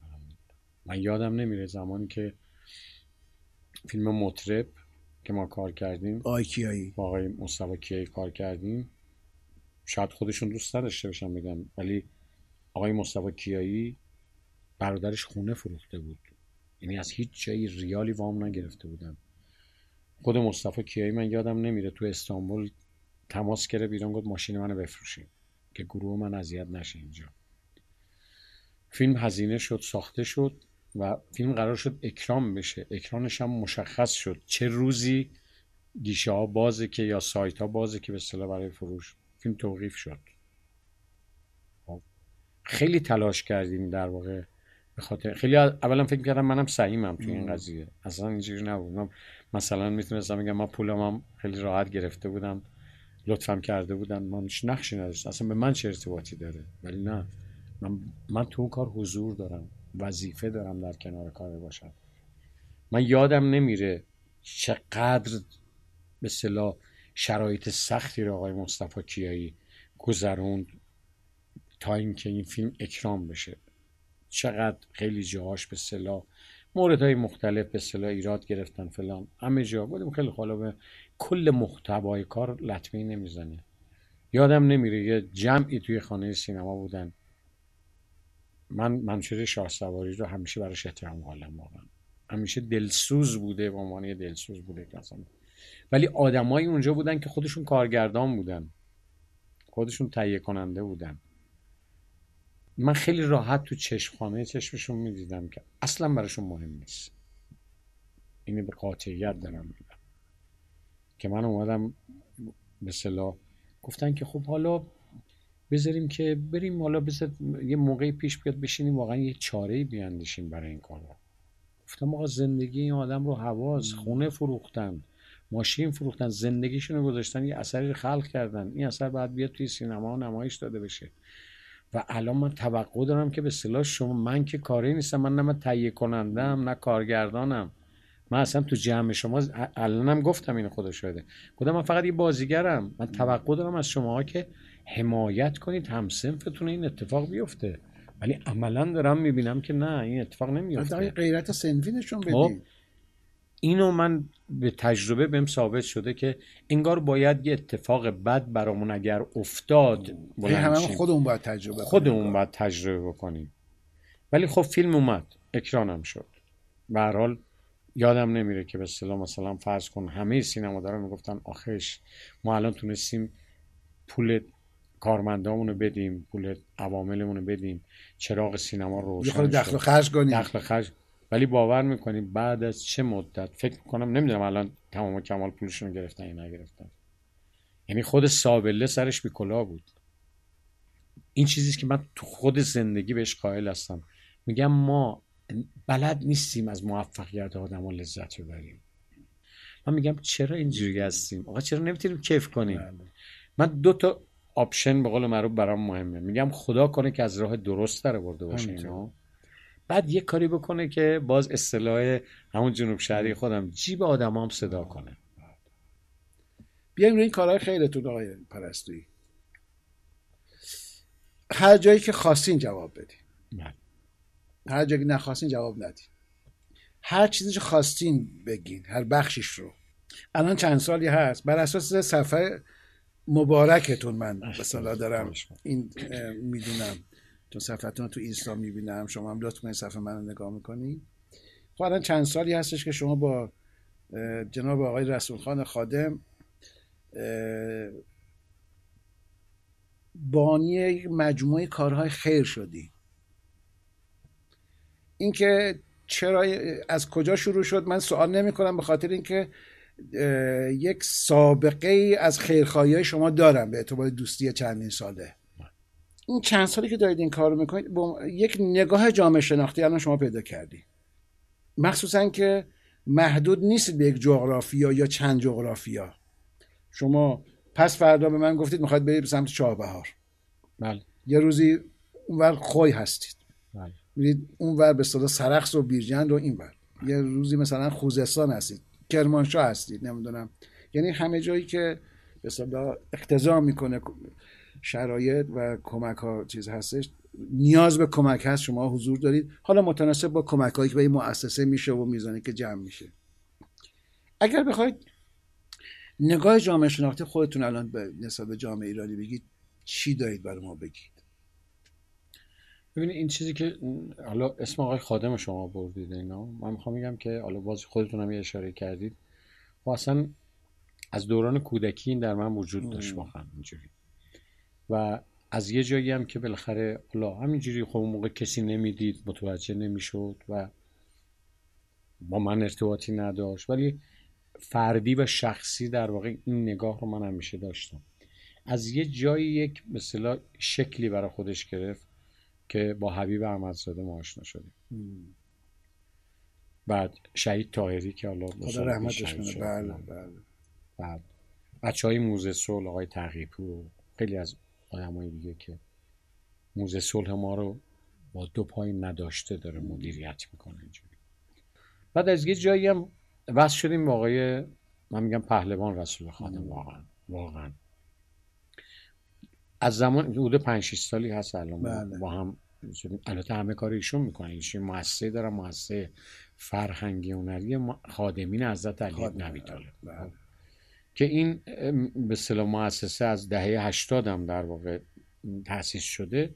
خب همه کارهایی که لازم بوده میکرده، ولی دیگه از زمان مثلا کرونا و سیل و زلزله و فلان ما خوردیم به پست هم در واقع. من در رکاب ایشون بودم واقعا. کارهایی که در واقع انجام شده که میگم بانی اصلیش خود رسول خادم بوده، با کمک نیکوکاران، کمک همین مردم که واقعا همیشه حضور داشتن، شاید خودش نداشته ولی کمکش رو دریغ نکرده و اینا. یه آمار سرانگشتی مثلا میخوام بگم، مثلا تو این چند ساله که من شاهدش بودم حدود 18 تا واقعا مدرسه ساخته شده، حدود شاید مثلا نزدیک به 40-50 تا خونه ساخته شده در کنار کپرها، چون بادای 120 روزه که میاد تمام زندگی اینا رو خاک میپوشونه. چقدر ما تنور از تبریز سفارش دادیم، تنورایی که شبیه مکروبه است مثلا، بله بله، میاد که پوشش داره بتونن نون بپزن. یعنی یه جوری شده که دیگه اینجوری نیست که یه بار مثلا خیلی آدما هستن شب جمعه است میگه آقا نثار اموات، خیر اموات، ماشینشو پر مثلا غذا میکنه برای توزیع میکنه، که کار خوبی هم است. ما نه، ما یه کارایی کردیم، گاهی اوقات با این مسئولین هم برخورد کردیم، گفتیم ببخشید ما اینو داریم میگیم، ما یه جوری داریم کشورداری میکنیم در مناطق محروم، فقط مناطق سیستان و بلوچستان نیست، خراسان رضوی است، خراسان جنوبی است، استان مازندران هست، گیلان هست، آذربایجان هست، کردستان هست، زنجان هست. ما اینجا هر جا نماینده داریم الان، بسته‌های معیشتی داریم میدیم بهشون، توزیع ارزاق میکنیم و مشکلات دیگرشون رو به اصطلاح در حد وزارت مؤسسه داریم حل میکنیم در واقع. بعد فکر کردیم خیلی خوب، فقط در واقع این که مثلا ما بخوایم توزیع ارزاق بکنیم یا مثلا کفش ببریم، لوازمات تحریر ببریم، خیلی شاید باز گره‌ای رو باز نمیکنه، بذاریم یه کار دیگه هم انجام بدیم. اینا میگم فکر مثل اصلی خود آقای خادمه، بدون تعارف دارم میگم، ولی خب ما هم همیشه همراه بودیم باشون، نه تنها من، خیلی از ورزشکارهای زن که نام‌آورن در واقع، اکرم خداونده، نجمه خدمتی، بعد توی حسن رحیمی، بعد نمیدونم کمیل قاسمی، اینا هر کدوم حالا موقعی که بتونن در واقع میان اینا، ولی ما دیگه مدام دیگه گره خوردیم و اینها، اومدیم به اصطلاح این فکر افتاد که اصلا بیایم اشتغال زایی بکنیم. این مهمه، کاری که الان چند سال کمیته دادم شروع کرده که ماهیگیری به یاد، بله، ما اومدیم اشتغال زایی کردیم، مثلا توی روستاهایی که تو همین سیستان و بلوچستان یا تو خراسان رضوی که انقدر افسرده بودن، انقدر حالشون بده، تو سیستان و بلوچستان که بدتر، اصلا هویت ندارن در واقع، شناسنامه ندارن. اینو بارها گفتیم، متاسفانه مورد مؤاخذه هم قرار گرفتیم. آقا شما یه داستانایی بود. داستان چی آقا؟ شناسنامه نه، ریش 150 ساله داره. نماینده بردیم، نماینده ثبت احوال سیستان بلوچستان رو بردیم، گفتیم آقا نگاه کنیم ببینید 150 سال اینجا داره زندگی میکنه. بعد یک نفرم حتی حاضر نمیشد.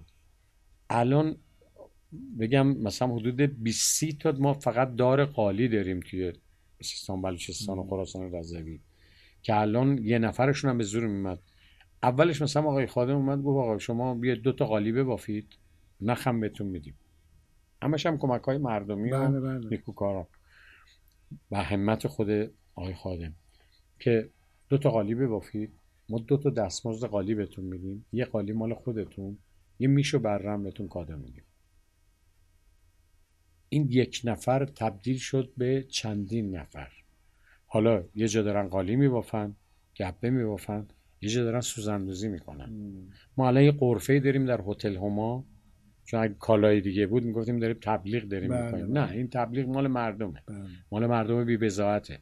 یه قرفه‌ای داریم در هتل هما که تمام کارهای سوزندوزی و قالی بافیایی که شده در اونجا مردم میرن. یه پیجی هم داریم به نام پلیوار، پیج هم هست، وجود داره، میتونن برن اونجا هم حضوری ببینن، هم میتونن از طریق سایت پلیوار برن خریداری بکنن. یعنی یه کارهای کاربردی اینجوری در واقع داشت. و الان مثلا 3 تا خونه در استان گلستان وجود داره که بچهای 3 تا 6، 6 تا 9، 9 تا 12 تا 16 سال حتی بچهای بد سرپرست و بی سرپرست هستن، اینجا نگهداری میشن تحت عنوان مرکز مهرماه شبه خانواده. شبیه خونه است. بله بله. اصلا نه بوی بهسیستی میده، نه خوابگاهه، نه چیزی، خونه است، تعریف شده است. من عمو بزرگم، آقای خادم عمو کوچیک است، البتهشون خیلی بزرگم، ولی اینکه مادر دارن برای خودشون و هر 3 شیفت، هر 8 ساعت 2 تا مددکار روانشناس هم در واقع که با این بچه ها کار میکنن. الان بچه ها درس میخونن، زبان خارج از درسشون میخونن، شیرینی‌پزی میکنن، یه مهارتایی یاد میگیرن، مهارتایی هم مثلا یاد میگیرن. من باور کنید که این 5-6 ساله، یعنی الان اون کار اولویت من شده. یعنی همین الانم که من بعد از 3 سال رفتم سر کار، با برنامه ریز هماهنگ کردیم یه زمانهایی که من کار ندارم آزاد بذارم اعلام میکنه و که ما اون سفرامونه بریم. یعنی ما از اینجا با هواپیما میریم، مثلا فرض کن زاهدان، زابل، بیرجند، خراسان، هر جا، یا آذربایجان. بعد از اونجا بعد زمینی بریم. متاسفانه ما از سیستان بلوچستان مثلا فرض کن زاهدان پیاده میشیم 250 کیلومتر بعد با ماشین بریم تا با اون جایی که میگیم برسیم. و گاهی اوقات به ما میگفتن آقا دمتون گرم، شما توی کرونا چه دلی جیگری دارین میرین اونجا. گفتیم اصلا کرونا اینجا رو بلد نیست اصلا. اونا جایی نمیرن کرونا بگیرن. و یکی از افتخارات رسول خادم و من و بقیه بچه‌ها، حالا دونه دونه مثلا هادی حبیبی هست، خیلی هستن، هم از زنان ورزشکار، مردان ورزشکار که هر موقع فراغی داشته باشن میان. ولی خب من بیشتر فراغ داشتم، بیشتر به قول معروف در کنار آقا رسول هستم و خواهم بود و اینا.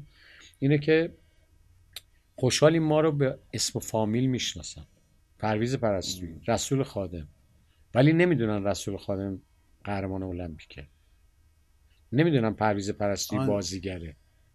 نه برق دارن، نه رادیو دارن، نه تلویزیون. بخشی از سیستان بلوچستان. آره. از این بابت میگیم افتخار میکنیم، ما رو به اسم فامیل میشناسن ولی هویتمون، هویت اصلیمون رو نمیشناسن. این شخصیت فرهنگی هنری شما و اصلا نمیشناسن. اصلا نمیشناسن واقعا. عجب. هر 25 روز یک بار باید این مناطق ما بریم. چیز دائمی دارید. دائمی داریم. 25 روز یک بار منتظر ما هستن. عجب. بعد ارزاق ببریم براشون. یعنی من 3 سال کار نکردم ولی اصلا فکر نمی کنم کار نکردم. خیلی کار کردم، خیلی لذت بردم، اصلا هم احساس خستگی نکردم. و هر بارم آدم میره بله دردآوره، غم انگیزه، ولی همون موقع برگشت باز یه چیزایی رو برای خود آدم رقم میزنه، واقعا نگاه خود ما رو به جامعهمون عوض میکنه که زیاده خواه نباشیم، خیلی بلند پروازی نکنیم. من هر موقع، من یادم نمیره باز اون، چون دوست نباید اسم اون خانم رو ببریم، مدیر مدرسه است که همین ایام ماه رمضانی که گذشت و اینا برگشت و من گفتش که آقای پرستویی، آقای خادمم نبودن تو اون سفر، گفتش که ما این بچه ها روزه هم میگیرن، خانواده هاشون هم روزه میگیرن، ما خیلی دلمون میخواد که به صلاح افطاری به اینا بدیم، آیا امکان پذیر هست؟ گفتم چرا نیست؟ چقدر میشه من اصلا هزینه؟ اصلا 8 میلیون تومان. گفتم نگران نباش. ما 8 میلیون تومان پرداختیم. بعد دفعه بعد که رفتیم گوهای پرسی باید میبودید و میدیدید که چه اتفاقی افتاد. چون اون بچه ها میگفت سفره پهن کردیم برای افطاری، بچه هایی که به واقع دارم عرض میکنم اصلا تو زندگیشون پنیر نخوردن، خامه نخوردن، کره نخوردن، زولبیا بامنیه نخوردن، شیر نخوردن. با بزرگاشون مصاحبه کردیم، هست تو پیج من، که گفتیم آقا پدر جان شما روزه میگیری، سحری چی میخوری؟ گفت سحری مثلا نون خالی با 2 تا خرما.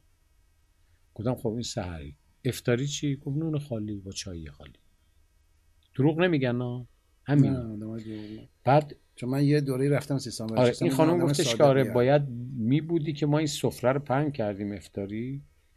بعد بچه ها بودن سفره خامه، کره، زولبیا، بامیه، بعد همه چی، خرما مثلا فلان، عسل، همه چی اینجوری.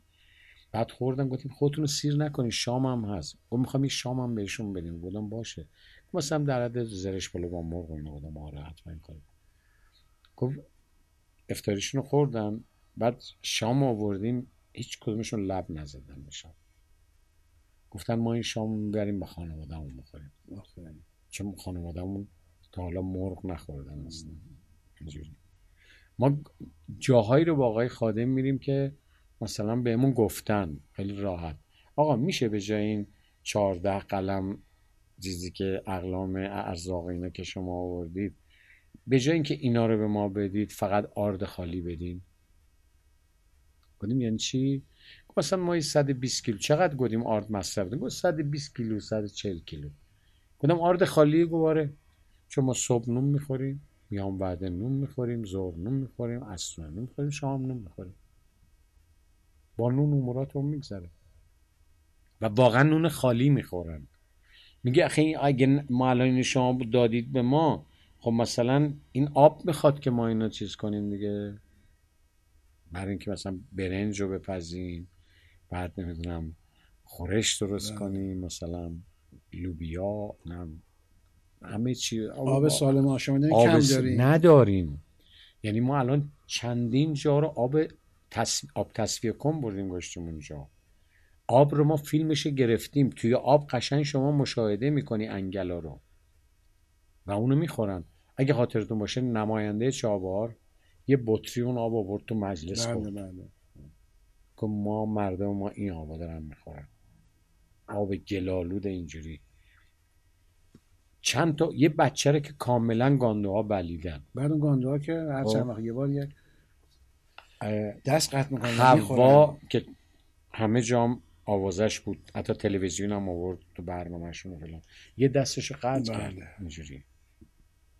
یه مادری مثلا فرض کن بچه‌ش رو داشت، مثلا فرض کن گرفته بود گاندوها، خب اونا رو نمیتونی بکشی، محیط زیست دیگه، حیات وحش دیگه، چجوری اون چیکار کنه؟ اونم گرسنه است، اون دو بسته غریزه کارش رو انجام میده. یعنی یک سراشیبی اینجوریه که مردم از اینجا باید بیان این مسیر رو طی کنن، برسن به یه رودخونه‌ای که رودخونه چرز کنم گندابه، در چند کیلومتریش 100 دقیقه باز کنن راحت اینا میتونن آب داشته باشن.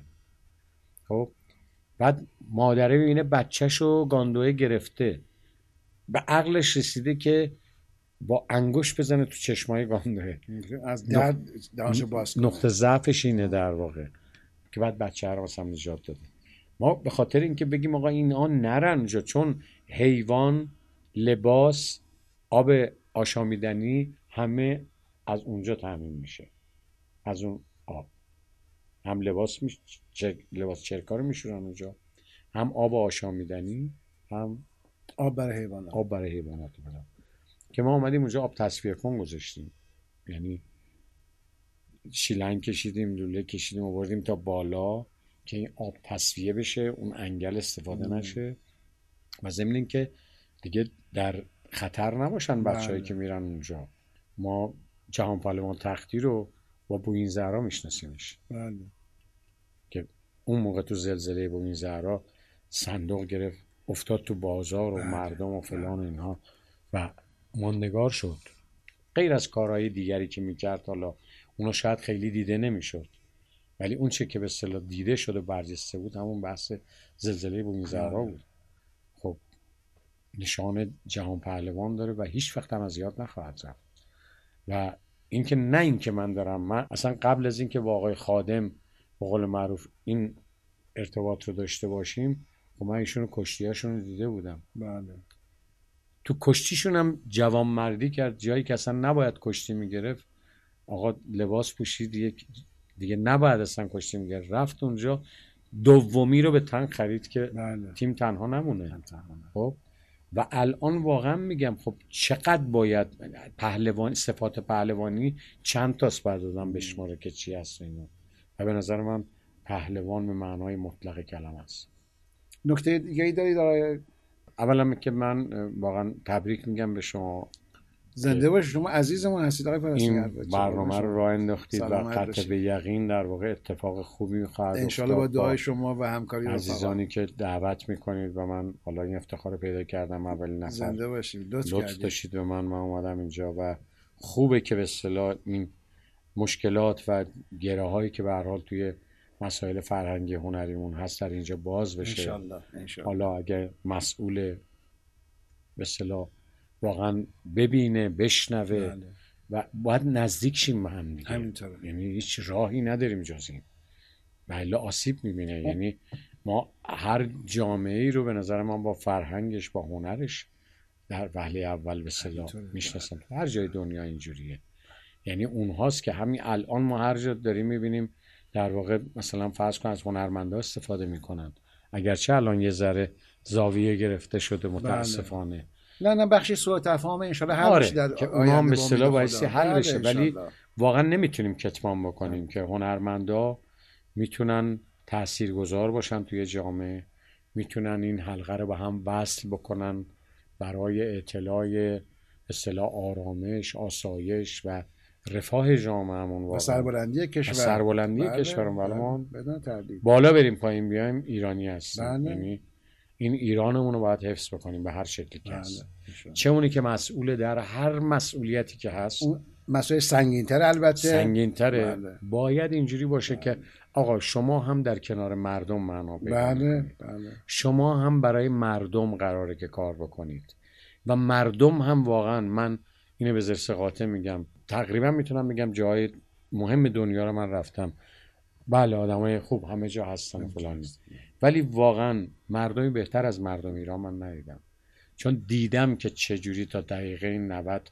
حتی اگر عصیان زده میشن، حتی اگر هرس دارن، اگر در واقع یه دفعه عصبیت یا همه ناهنجاریان، نابسامانی ها بهشون فشار میاره و میگن دیگه ما نیستیم، ولی این مردم ما همیشه نشون دادن دقیقه 90 باز اون کار کارستان میکنه، غیرتشون همیشه اون یه جو، همیشه یه جو غیرت کش رفته دارن که اونو نمیتونن، یعنی بالا برن پایین بیان ایرانو نمیتونن، نمیخوان از دست بدن. بله.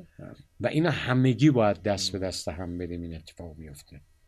مردم همیشه آمادگیشون اعلام کردن، همون یه کشتی هستیم آقای پرستویی، مردم همیشه آماده بودن، همیشه به قول معروف گرسنه خوابیدن ولی دلشون تپیده برای ایرانشون، ولی مسئولین ما خب بعد خیلی حواس جمع‌تره عمل بکنن. من یه چیزی که به اصطلاح به تجربه کسب کردم، واقعا هم به این دوستانم یه موقعی بوده که عرض کردم اینا، گفتم ما فکر می‌کنیم بزرگترا هیچ وقت اشتباه نمی‌کنه، یکی از بزرگترین اشتباهات. من کوچکتر اگه اشتباه بکنم، اشتباه جبران پذیر، ولی اون بزرگتر اگر اشتباه بکنه جبران ناپذیره. در واقع ما باید به اصطلاح این رو حفظش بکنیم که بتونیم مملکتمون رو حفظ بکنیم، بتونیم این مرد قدر این مردم رو بدونیم، واقعا بدونیم مردم خوبی داریم و این مردم همیشه به داد مملکتشون رسیدن و همیشه باید حفظشون بکنیم. چه در طول تاریخ آقای پرستویی، حالا یه خورده تاریخ ایران اگر ما نگاه بکنیم، چه در طول این تاریخ طولانی مدت به اصطلاح ایران، چه در طول این 40 سال گذشته، همیشه مردم از مسئولان کشور جلوتر بودن. 100% همیشه جلوتر بودن. نباید بر بخوره مسئولین، به خدا بودن. برای فداکاری جلوتر بودن، برای کار و تلاش و کوشش برای آبادانی کشور جلوتر بودن، برای حفظ این سرزمین جلوتر بودن. کم فروشی نکردن. ضمن اینکه مردم ما انقدر به آگاهی رسیدن، یه موقع آدم تو نداری به آگاهی میرسه، توی فقر، تو تنگ دستی به آگاهی میرسه. من خودم مامان پرویز پرستویی نمیگم آدم آگاهی هستم، گاهی اوقات من میگم من اگر یه عکس دست جمعی با بچه محله قدیممون بگیرم، همه حیرت میکنن، میگن تو چجوری تو اینجا زندگی کردی. بودم به خدا مرام معرفت و اخلاق رو من از همینجا یاد گرفتم، تو همونجا. آدمایی که فکر لقب میذاریم اینا لومپنن، اینا آدمای لاتولوتن، اینا نمیدونم فلانن بهمانن، نه، خیلی آدمای با مرام توشون هست. همه جا آدم خوب و بد داره. ما چرا باید تو مملکتی که داریم زندگی میکنیم اگر یه ذره مراقبت میکردیم، این برم میخوره بخوره، ولی من میگم به کسی نباید بر بخوره. ما خیلی از سرمایه مملکتمون به عنوان اختلاس از این مملکت خارج شد. اینا میتونست خیلی از زندگی ها رو رونق بده، میتونست گوشی رو آباد کنه، میتونست خیلی جا رو آباد بکنه. من با نمیدونم اشتباه میکنم، من در حد بذات خودم، ما اصلا مملکت گدایی نیستیم، مملکت نداری نیستیم، مملکت ثروتمندی هستیم، منتها یه جایی از ثروتمون مراقبت نکردیم. بله همینطور.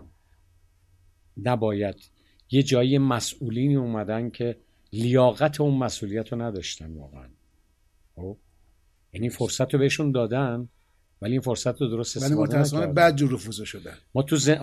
ما تو زندگیمون میگیم که اصلا فلانی اصلا مولا درزش نمیده، خیلی آدم خوبیه، بعد یه دفعه یه اتفاقی میفته میگیم اینم اینجوری شد، میگیم نه این اینجوری بود، پیش نیامده بود، آبگیرش نیامده بود، ولی شناگر ماهریه. این فرصت ها پیش میاد، ولی بله. ما الان داره هی میرسه دیگه. ما هر دوره انتخابات داریم، نمیدونم انتخابات ریاست جمهوری داریم، نمیدونم نمایندگان مجلس داریم. آقایی که با ما نماینده میری اونجا، تو نماینده مردمی. بله. نماینده مردمی، بدون مردم هیچ معنی به اصطلاح، هیچ معنی خاصیت دیگه ای نداری. ای کاش که همه مدیران مسئولان مملکت ما این احساس مسئولیت رو بکنن که آقا شما در این جایگاهی که نشستی، یه عده به شما رأی دادن، نشستید، مسئولیت پذیرفتید و نوکری کنید. من هنوز که هنوزه، آخه الان در کنار مردم بودن مد شده، تازه تو این یک ساله شما در کنار مردمی، شما در کنار مردم نیستی، که خیلی ها به خود منم خورده گرفتم، گفتم ببخشید من بچه دهه 30 ام، این راه رسم و کسایی که به من یاد دادن همون قبل از انقلاب اعدام شدن رفتن، این از اونجا به من ارث رسیده. من جز این که در خدمت مردم بشم کار دیگه ای بلد نیستم، اصلا ما مردم تعریف میشم.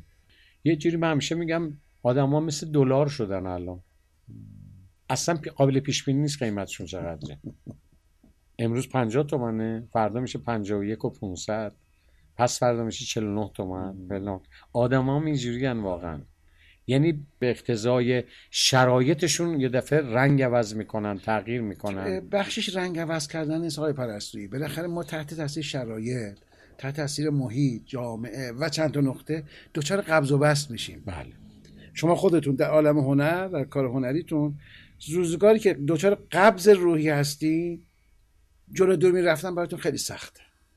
من نکردم این کارو، ولی زمانی که بست روحی داریم، این انبساط هست، این فرج و گشایش هست، خیلی فرق میکنی. من بارها آیه نویدین گفتم، حالا دیگرونم شاهدن، این که اونایی که حداقل به من به اصطلاح پیشنهاد کردن، من میتونم به زیر سقاده بگم پرکارترین هنرپیشه بیکارم.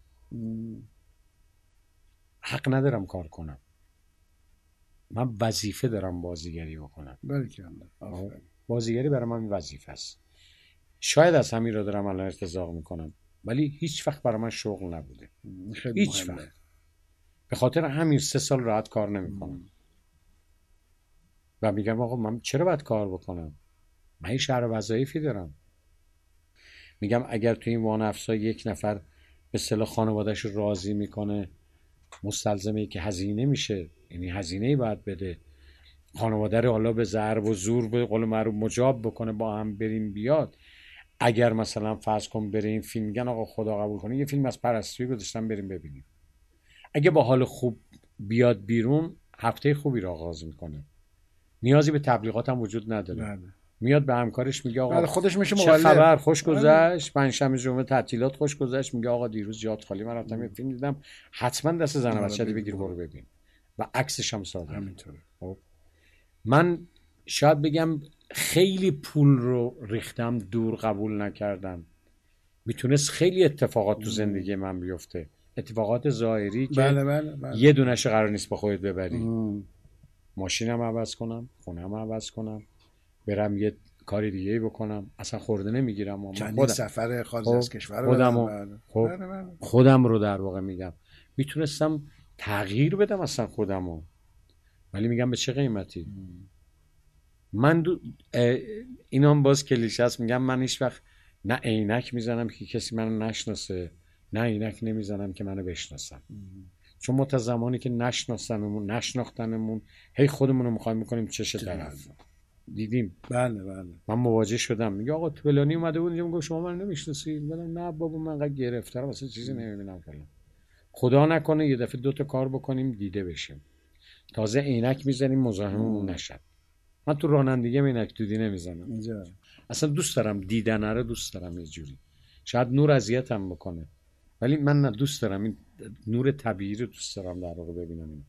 اینه که وقتی منی که میگم من خودم رو استتار نمی کنم، توی جامعه هم دارم میگردم بلا استثناء. اینو میگم که خانوادم میتونه اعتراض بکنه، 1 دونه از خرید خونم غیر از من کسی انجام نمیده. ماشاءالله. میرم تو صف نونوایی و میستم. همین الان یه روز یه دوستی، حالا اسم میبرم بهش، برواقع رفتم تو نونوایی سنگکی وایساده بودم. بعدم اینجوری هم نیستم که مثلا طرف بگه آقا بفرمایید بیا جلو و فلان اینا، اصلا این حرفا نیست. بعد تو صف نونوایی وایساده بودم تا نوبتم بشه. یه خانمی اومد با من سلام علیک کرد. گفت سلام آقای پرستویی. گفتم سلام خانم. گفت میدونی من کی هستم؟ گفتم نه. گفت من زن فلانی هستم که هنرمند معروفی هم هستم. گفتم ای واقعا من ندیده بودم شما رو فلان. گفت الان میرم خونه پدرش در میارم. خدا. گفتم چرا؟ گفت من بهش میگم پاشو برو نون بگیر، میگم بلندشم برم وایسم نون بگیرم تو صف، مردم اونجا منو میبینن مزاحمت ایجاد میشه برام، من فلان، من نون بگیرم. گفتم نه قربونتون برم، من نه، من اصلا از اینام نیستم تلفن بزنم برام چیزی بیارم. باز اونم عیب نیست. بله. اصلا این رفتنه رو دوست دارم، این معاشرته، یه جوری با کاسب محله، با آدمای محله میرید یه خریدی بکنید، یه سلوک اجتماعی. بله. ما باید جامعه هنریمون واقعا زود دچار یأس فلسفی نشن، در واقع زود کنار نکشیم و اسیر موجه های سیاسی هم نشن. وایسیم، موجه های سیاسی هم آفته. آقا ما وایسیم جلوی وزیر ارشادمون، نه با عنوان جنگ، نه با عنوان دعوا، مطالبه فرهنگیمون رو بکنیم و ملی ببینیم آیا میتونیم بگیریم یا نمیتونیم بگیریم. اگر نتونستیم بگیریم اون حالا مسیر دیگه ای داره فلان، ولی ما باید باشیم، وظیفمون باید باشیم و باید اخلاق حق بکنیم، باید هویت خودمون رو در واقع همیشه به عرصه اصطلاح چی بذاریم قول معروف. نه ببین چون ما هستیم که میمونیم. دقیقاً. ما بچه های سینما و فرهنگ و هنر باید یادشون باشه که نگاهشون رو در کلان ملی باید چیز بکنن، بعد مطالبه جدی فرهنگی هم باید بکنن و البته رفیقانه و دوستانه صریح. البته قرار نیست ما دشمنی کنیم با هم دیگه که چرا بابا اسم من حقمو میخوام بگیرم دشمنی میخوام بکنم و نقطه مقابلش هم اونم همینطور. مسئولم که میخواد حق بده با منت نباید حق کسی رو بده، مگه با منت حق کسی رو میدن؟ وظیفشه. متاسفانه این روابط گم شده، نه اینکه قبلا خیلی محکم بوده، قبلا یک ارتباطاتی بود، الان چندین ساله، بحث امروز و دیروز هم نیست، الان چندین ساله هی روز به روز لاغرتر و کم رنگتر شده. حالا انشالله بلکه ولی چیزی که آسیب میبینه خود فرهنگ و هنر جامعه‌مونه و در نهایت کشور و خود مردمی که نیاز دارن. بله. من همیشه یه تزی برای خودم داشتم، گفتم پرویز پرستویی در حد چیز، حالا خیلی آدم مهمی نبودیم ولی با خودم این برنامه‌ریزی داشتم، گفتم الان باید بری تئاتر کار کنی برای تماشای تئاتر، الان باید بری تلویزیون کار کنی، چون توی دور افتاده ترین روستاهای ما تو این کشور هم هستن کشاورزایی که با دستای پینه بسته میان سماورشون قلقل میزنه 40 تا چای پشت سر هم میخورن و فلان اینا. یه تلویزیون 14 اینچ سیاه‌سفید از تعاونی برای مثلا قسطی هم و فلان اینا، گندم فروخته، جو فروخته، ما باید برای اونم برنامه داشته باشیم. اون وقتی میره اون کار کشنده طاقت فرسا رو تو گرما تو زمستون شخ میزنه درون میکنه، باید برای اون به اصطلاح کار تغذیه فرهنگی به اصطلاح داشته باشیم، حالشو خوب کنیم. بله کار خوب من یه خدا قوت به اونه تمام شد. بله. الان قراره بریم سینما کار کنیم، الان نیست. بله. من یکی از در واقع پایگاه‌های بسیار بسیار مهمم از دست دادم، اونم تلویزیونه و دریغ و درد. البته آقای فرستویی و دیگه هم کار نمی کنم واقعا، انشالله شرایط فراهمش کار کنیم. یعنی انشالله هست توی دنیا. گفتم آقا من که دعا میکنم شرایط فراهمش کار کنیم. گفتم تلویزیون مرگ منم حق نداره زیر نویس بره. چرا؟ چون که... تلویزیون هم آلوده این خطوطایی که وجود داره شد، اصلاح طلب، اصولگرا، فلان بهمان. بعد دیدیم کجا بهترین تلویزیون ها توی بهترین سریال ها تو تلویزیون ساخته می شود، کجا سالن سریال ها. من خودم به عنوان یه بازیگر کوچک سریال رعنا کار کردم، سریال اولین سریال شما، اولین سریال حالا یه دونه بود طالب مال گروه اجتماعی بود، 5 قسمت. اولین کار داوود هم از آقای میرباقایی بود، سریال رعنا، سریال امام علی، سریال آوای فاخته، سریال آپارتمان، سریال زیر تیغ. بله آپارتمان هم بودیم، زیر تیغ، تش آشپزباشی بود مثلا، خاکسور. خب ببینید چقدر، یعنی هنوز که هنوز من چه بهروزی ارائه کردی تو خاکسور. یعنی وقتی برخورد میکنیم ما مردم، به خصوص اونه که تعلق خاطر به خطه جنوب دارن، میگن آقا خاکسور هیچ وقت از یادمون نمیره.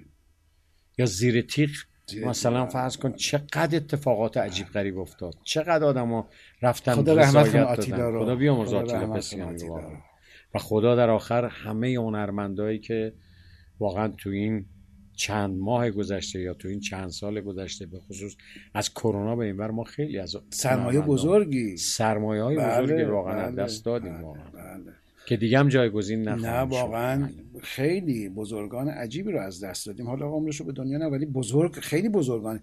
اکبر عالمی دوست مشترک من و شما، خسرو سینایی دوست مشترکمون. اکبر عالمی زنده یادم جز کسایی بود که از کلام اکبر عالمی، یعنی بله میگم بله. یعنی هیچ وقت من خودم یادمه بارا تو خیابون برخورد کرده بودم، میومد وای میستا سلام علیکم کردیم، اینقدر آدم با مناعت طبع افتاده فلان و دانشمند به قول معروف با سواد. یعنی محال ممکن بود. ما چرا اکبر عالمی ها رو الان تو تلویزیون کم داریم، میر فخرایی ها رو کم داریم، اکبر نبوی ها رو کم داریم؟ به خدا جدی دارم میگم اینو، نه اینکه اینجا نشستید. ما به اینا میبالیدیم در واقع. شما ممکن بود مثلا اکبر عالمی برنامه داشت تو تلویزیون با اون پرنسیب خودش، مثلا فرض کن میشه ادبیات فاخرش، بعد شما نشینی پای این برنامه آدم، محال ممکن بود. منشری محمدی که ما سریال خاکسار کار میکردیم، اینا گفت قدم بزنیم با هم دیگه، گفتم آره بریم قدم بزنیم. بعد قدم گفت آقا من یه فکری دارم تو ذهنم، یه خطیشو برات تعریف میکنم، بازی میکنی من اینو بدم بنویسن اینا؟ گفتم چیه؟ گفت دوزی آخون میشه. گفتم آره. گفت یکم فکر کن. گفتم فکر نداره، چون هم آخونده رو میشناسم، من از بچگی بچه هیئت بودم به قول معروف، و دزدرم که بچه محل من میشناسمشون، همه جورشو دارم تو زندگیم. دزدی که من فکر میکنم که باید به سرمنزل مقصود برسه، وقتی توی این لباس به اصطلاح این لباس به تنش میشینه، درگیر میشه با خودش و اینها، خیلی بیگانه نیست با این لباسه. اون با مجیقیل کریم درازکشه، عباس مرچخوره، فلان، همینجوری داود از گافکشه مثلا، فرض کن. اینا رو من شمردم. اینا گفت که گفتم ببین همه اینا یه آدمایی هستن که من خودم شخصا به تک تک این آدم‌ها ارادت دارم.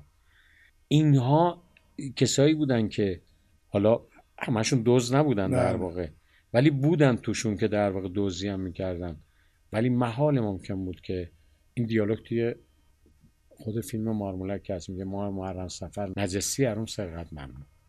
اینا محال ممکن بود که به اصطلاح توی ماه محرم سفر مثلا چاقو بکشن، دزدی بکنن، کار خلاف انجام بدن. میدونستن که این ماه نباید این کار انجام بدن، یه حرمت خاص داره. بعضیشون تو وسط دسته وای میستادن هستن. نوحه رو مقال سیستم‌های صوتی به این شکل نبودن، نوحه رو به سر دسته، به ته دسته به اصطلاح چیز میکردن، پاس میدادن که اونا هم بشنون جواب بدن، اونا هم بشنون جواب بدن. صلت سلام مهزاده زهرا، حسین من شد یک جو تنها، جسمش بخون غلطان، جسمش بخون غلطان. اونا جواب میدادن، میانداری میکردن، میانداری میکردن. علامه جعفری خدا بیامون، من هم عمامه خیلی بزرگم داشت. من به خدا اینو دارم میگم، این واقعیت دارم میگم.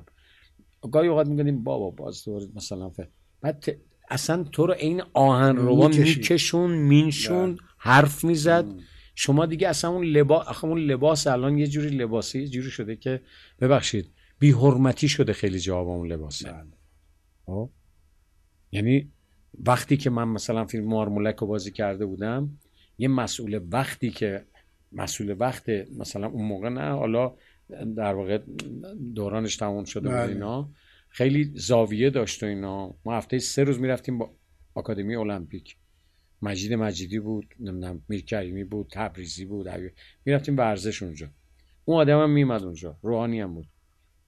بعد هفته 3 روز ما مواجه بود با 3 روزی که ایشون میومد. آدم معروفی هم هست، خیلی آدم معروفیه. بعد یه روز تصادفی کاری هم نه اون با ما سلام علیک میکرد، نه ما کاری داشتیم، گوشه ما ورزش میکردیم، اینم ورزش. یه روز تصادفاً استخ که بیایم بیرون، این کشتیگیری از آقای لورستانی قدیمیه. کشتیگیر قدیمی آقای لورستانی. بله. یا گو آقا آزاد کار میکرد. آره. گو آقای میشناسید اینا رو؟ آقای پرستویی همدوره سوخت سرایی. بله آفرینا.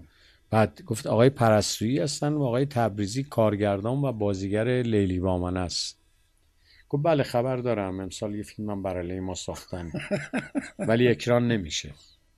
منو میگی آقای حبیب یخ کردم. گفتم وای ایشون داره میگه اکران نمیشه، یعنی تمام دیگه، اصلا رنگ از رخم پرید اینا.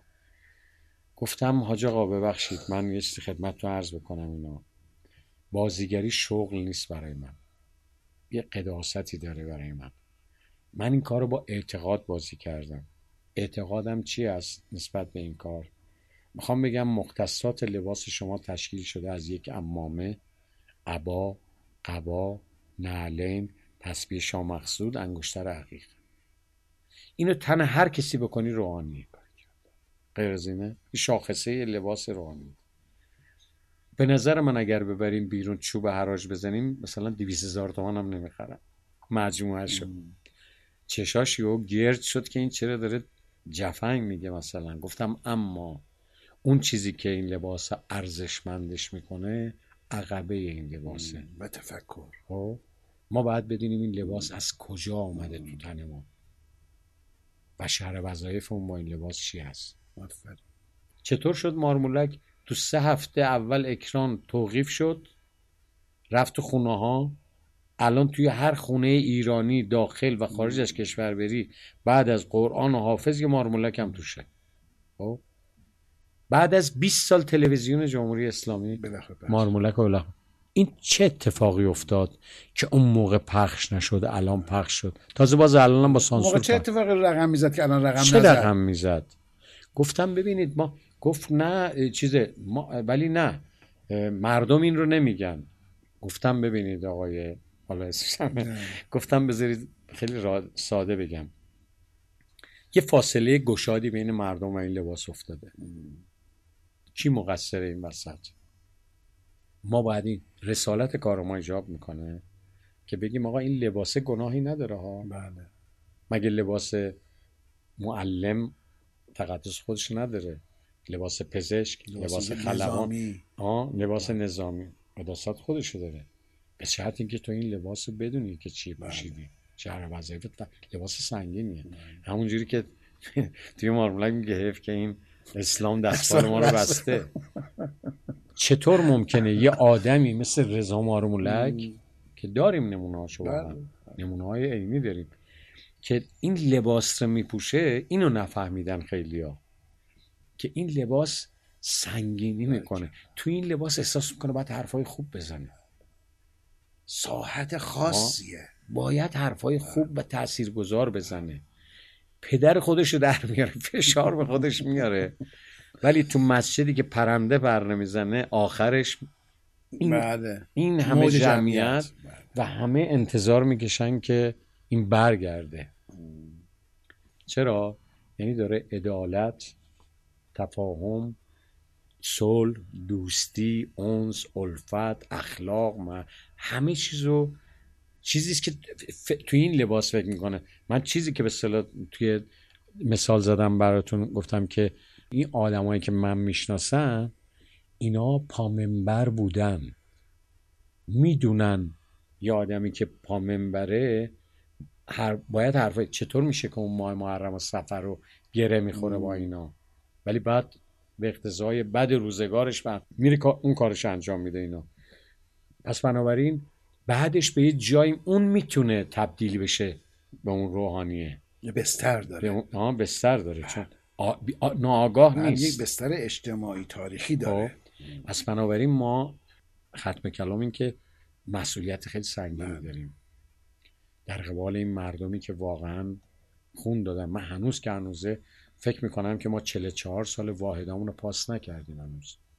چرا؟ انقلاب کردیم، انقلاب تبعات داشت. بله. انقلاب پیامدش شد جنگ. جنگ هنوز که هنوزه برامون شهید دارن میارن. بله. همین هفته پیش هنوز ترکشاش داره کار میکنه، هنوز بمبای بی صداش هنوز بمبای بی صداش داره منفجر میشه، هنوز به تعداد آدمهای روی زمین توی ایران ما مین زیر پامون هست. پس بنابراین این احساس و مسئولیت رو باید بکنیم، قدر همدیگه رو بدونیم و اینقدر همیشه شوخی نگیریم. یعنی نباید همیشه به شوخی گرفت. مردم ما هیچی نمیخوان جز آرامش، جز آسایش، جز رفاه، صداقت و راستی. و دروغ صفت بدیه آرام. انشالله که همیشه همه چی صاف شد. انشالله. چون همه چی برمیگرده اون وقت خوش به حال ایرانمون میشه، خوش به حال این سرزمینمون میشه. ما سرزمین خیلی خوبی داریم، باید قدرش بدیم. انشالله. خیلی ممنونم آقای پرستویی، ببخشید تو رو خدا. من عالی، خیلی ممنون، خیلی ممنون. تشکرم خیلی خیلی ویژه میشه به خاطر اینکه شما از خستگی سر کار اومدی، فردا هم دوباره سر کار می‌خوای بری. خیلی ممنونم، خیلی ممنونم. انجام وظیفه کردم، نه بزرگواری کردم. امیدوارم که به هر حال یعنی سر شما رو درد نیاورده باشم و به هر حال برای بینندگانتونم سردرد موجب سردرد نباشه. نه حتما دیگران بیننده‌ها مثل من حتما بیننده‌ها مثل من با شوق و شوری که من داشتم گوش میکردم و دیدم و اونا هم به همین شکل. انشالله. آرزوی موفقیت برای خودتون و برنامه‌تون و همه دوستانی که در کنارتون هستند. خب با شما بینندگان ارجمند برنامه قاف خداحافظی میکنم. انشالله که تنتون سالم باشه و دلتون خوش و روزگاری بسیار خوب داشته باشید، همراه با سلامتی جسم و جان و دل و روح. تا برنامه آینده قاف با شما خداحافظی میکنم. شاد و تندرست و سربلند باشید. همه این آرزوهای خوبی که شما کردید رو من هم جلوی دوربین برای مردم عزیزمون میکنم. زنده باشید. انشالله دونه بدونش در واقع تحقق پیدا بکنه. انشالله. ما مردمون خیلی دوست داریم. انشالله. درود بر همه. زنده باشید. قربون شما. سلامت باشید.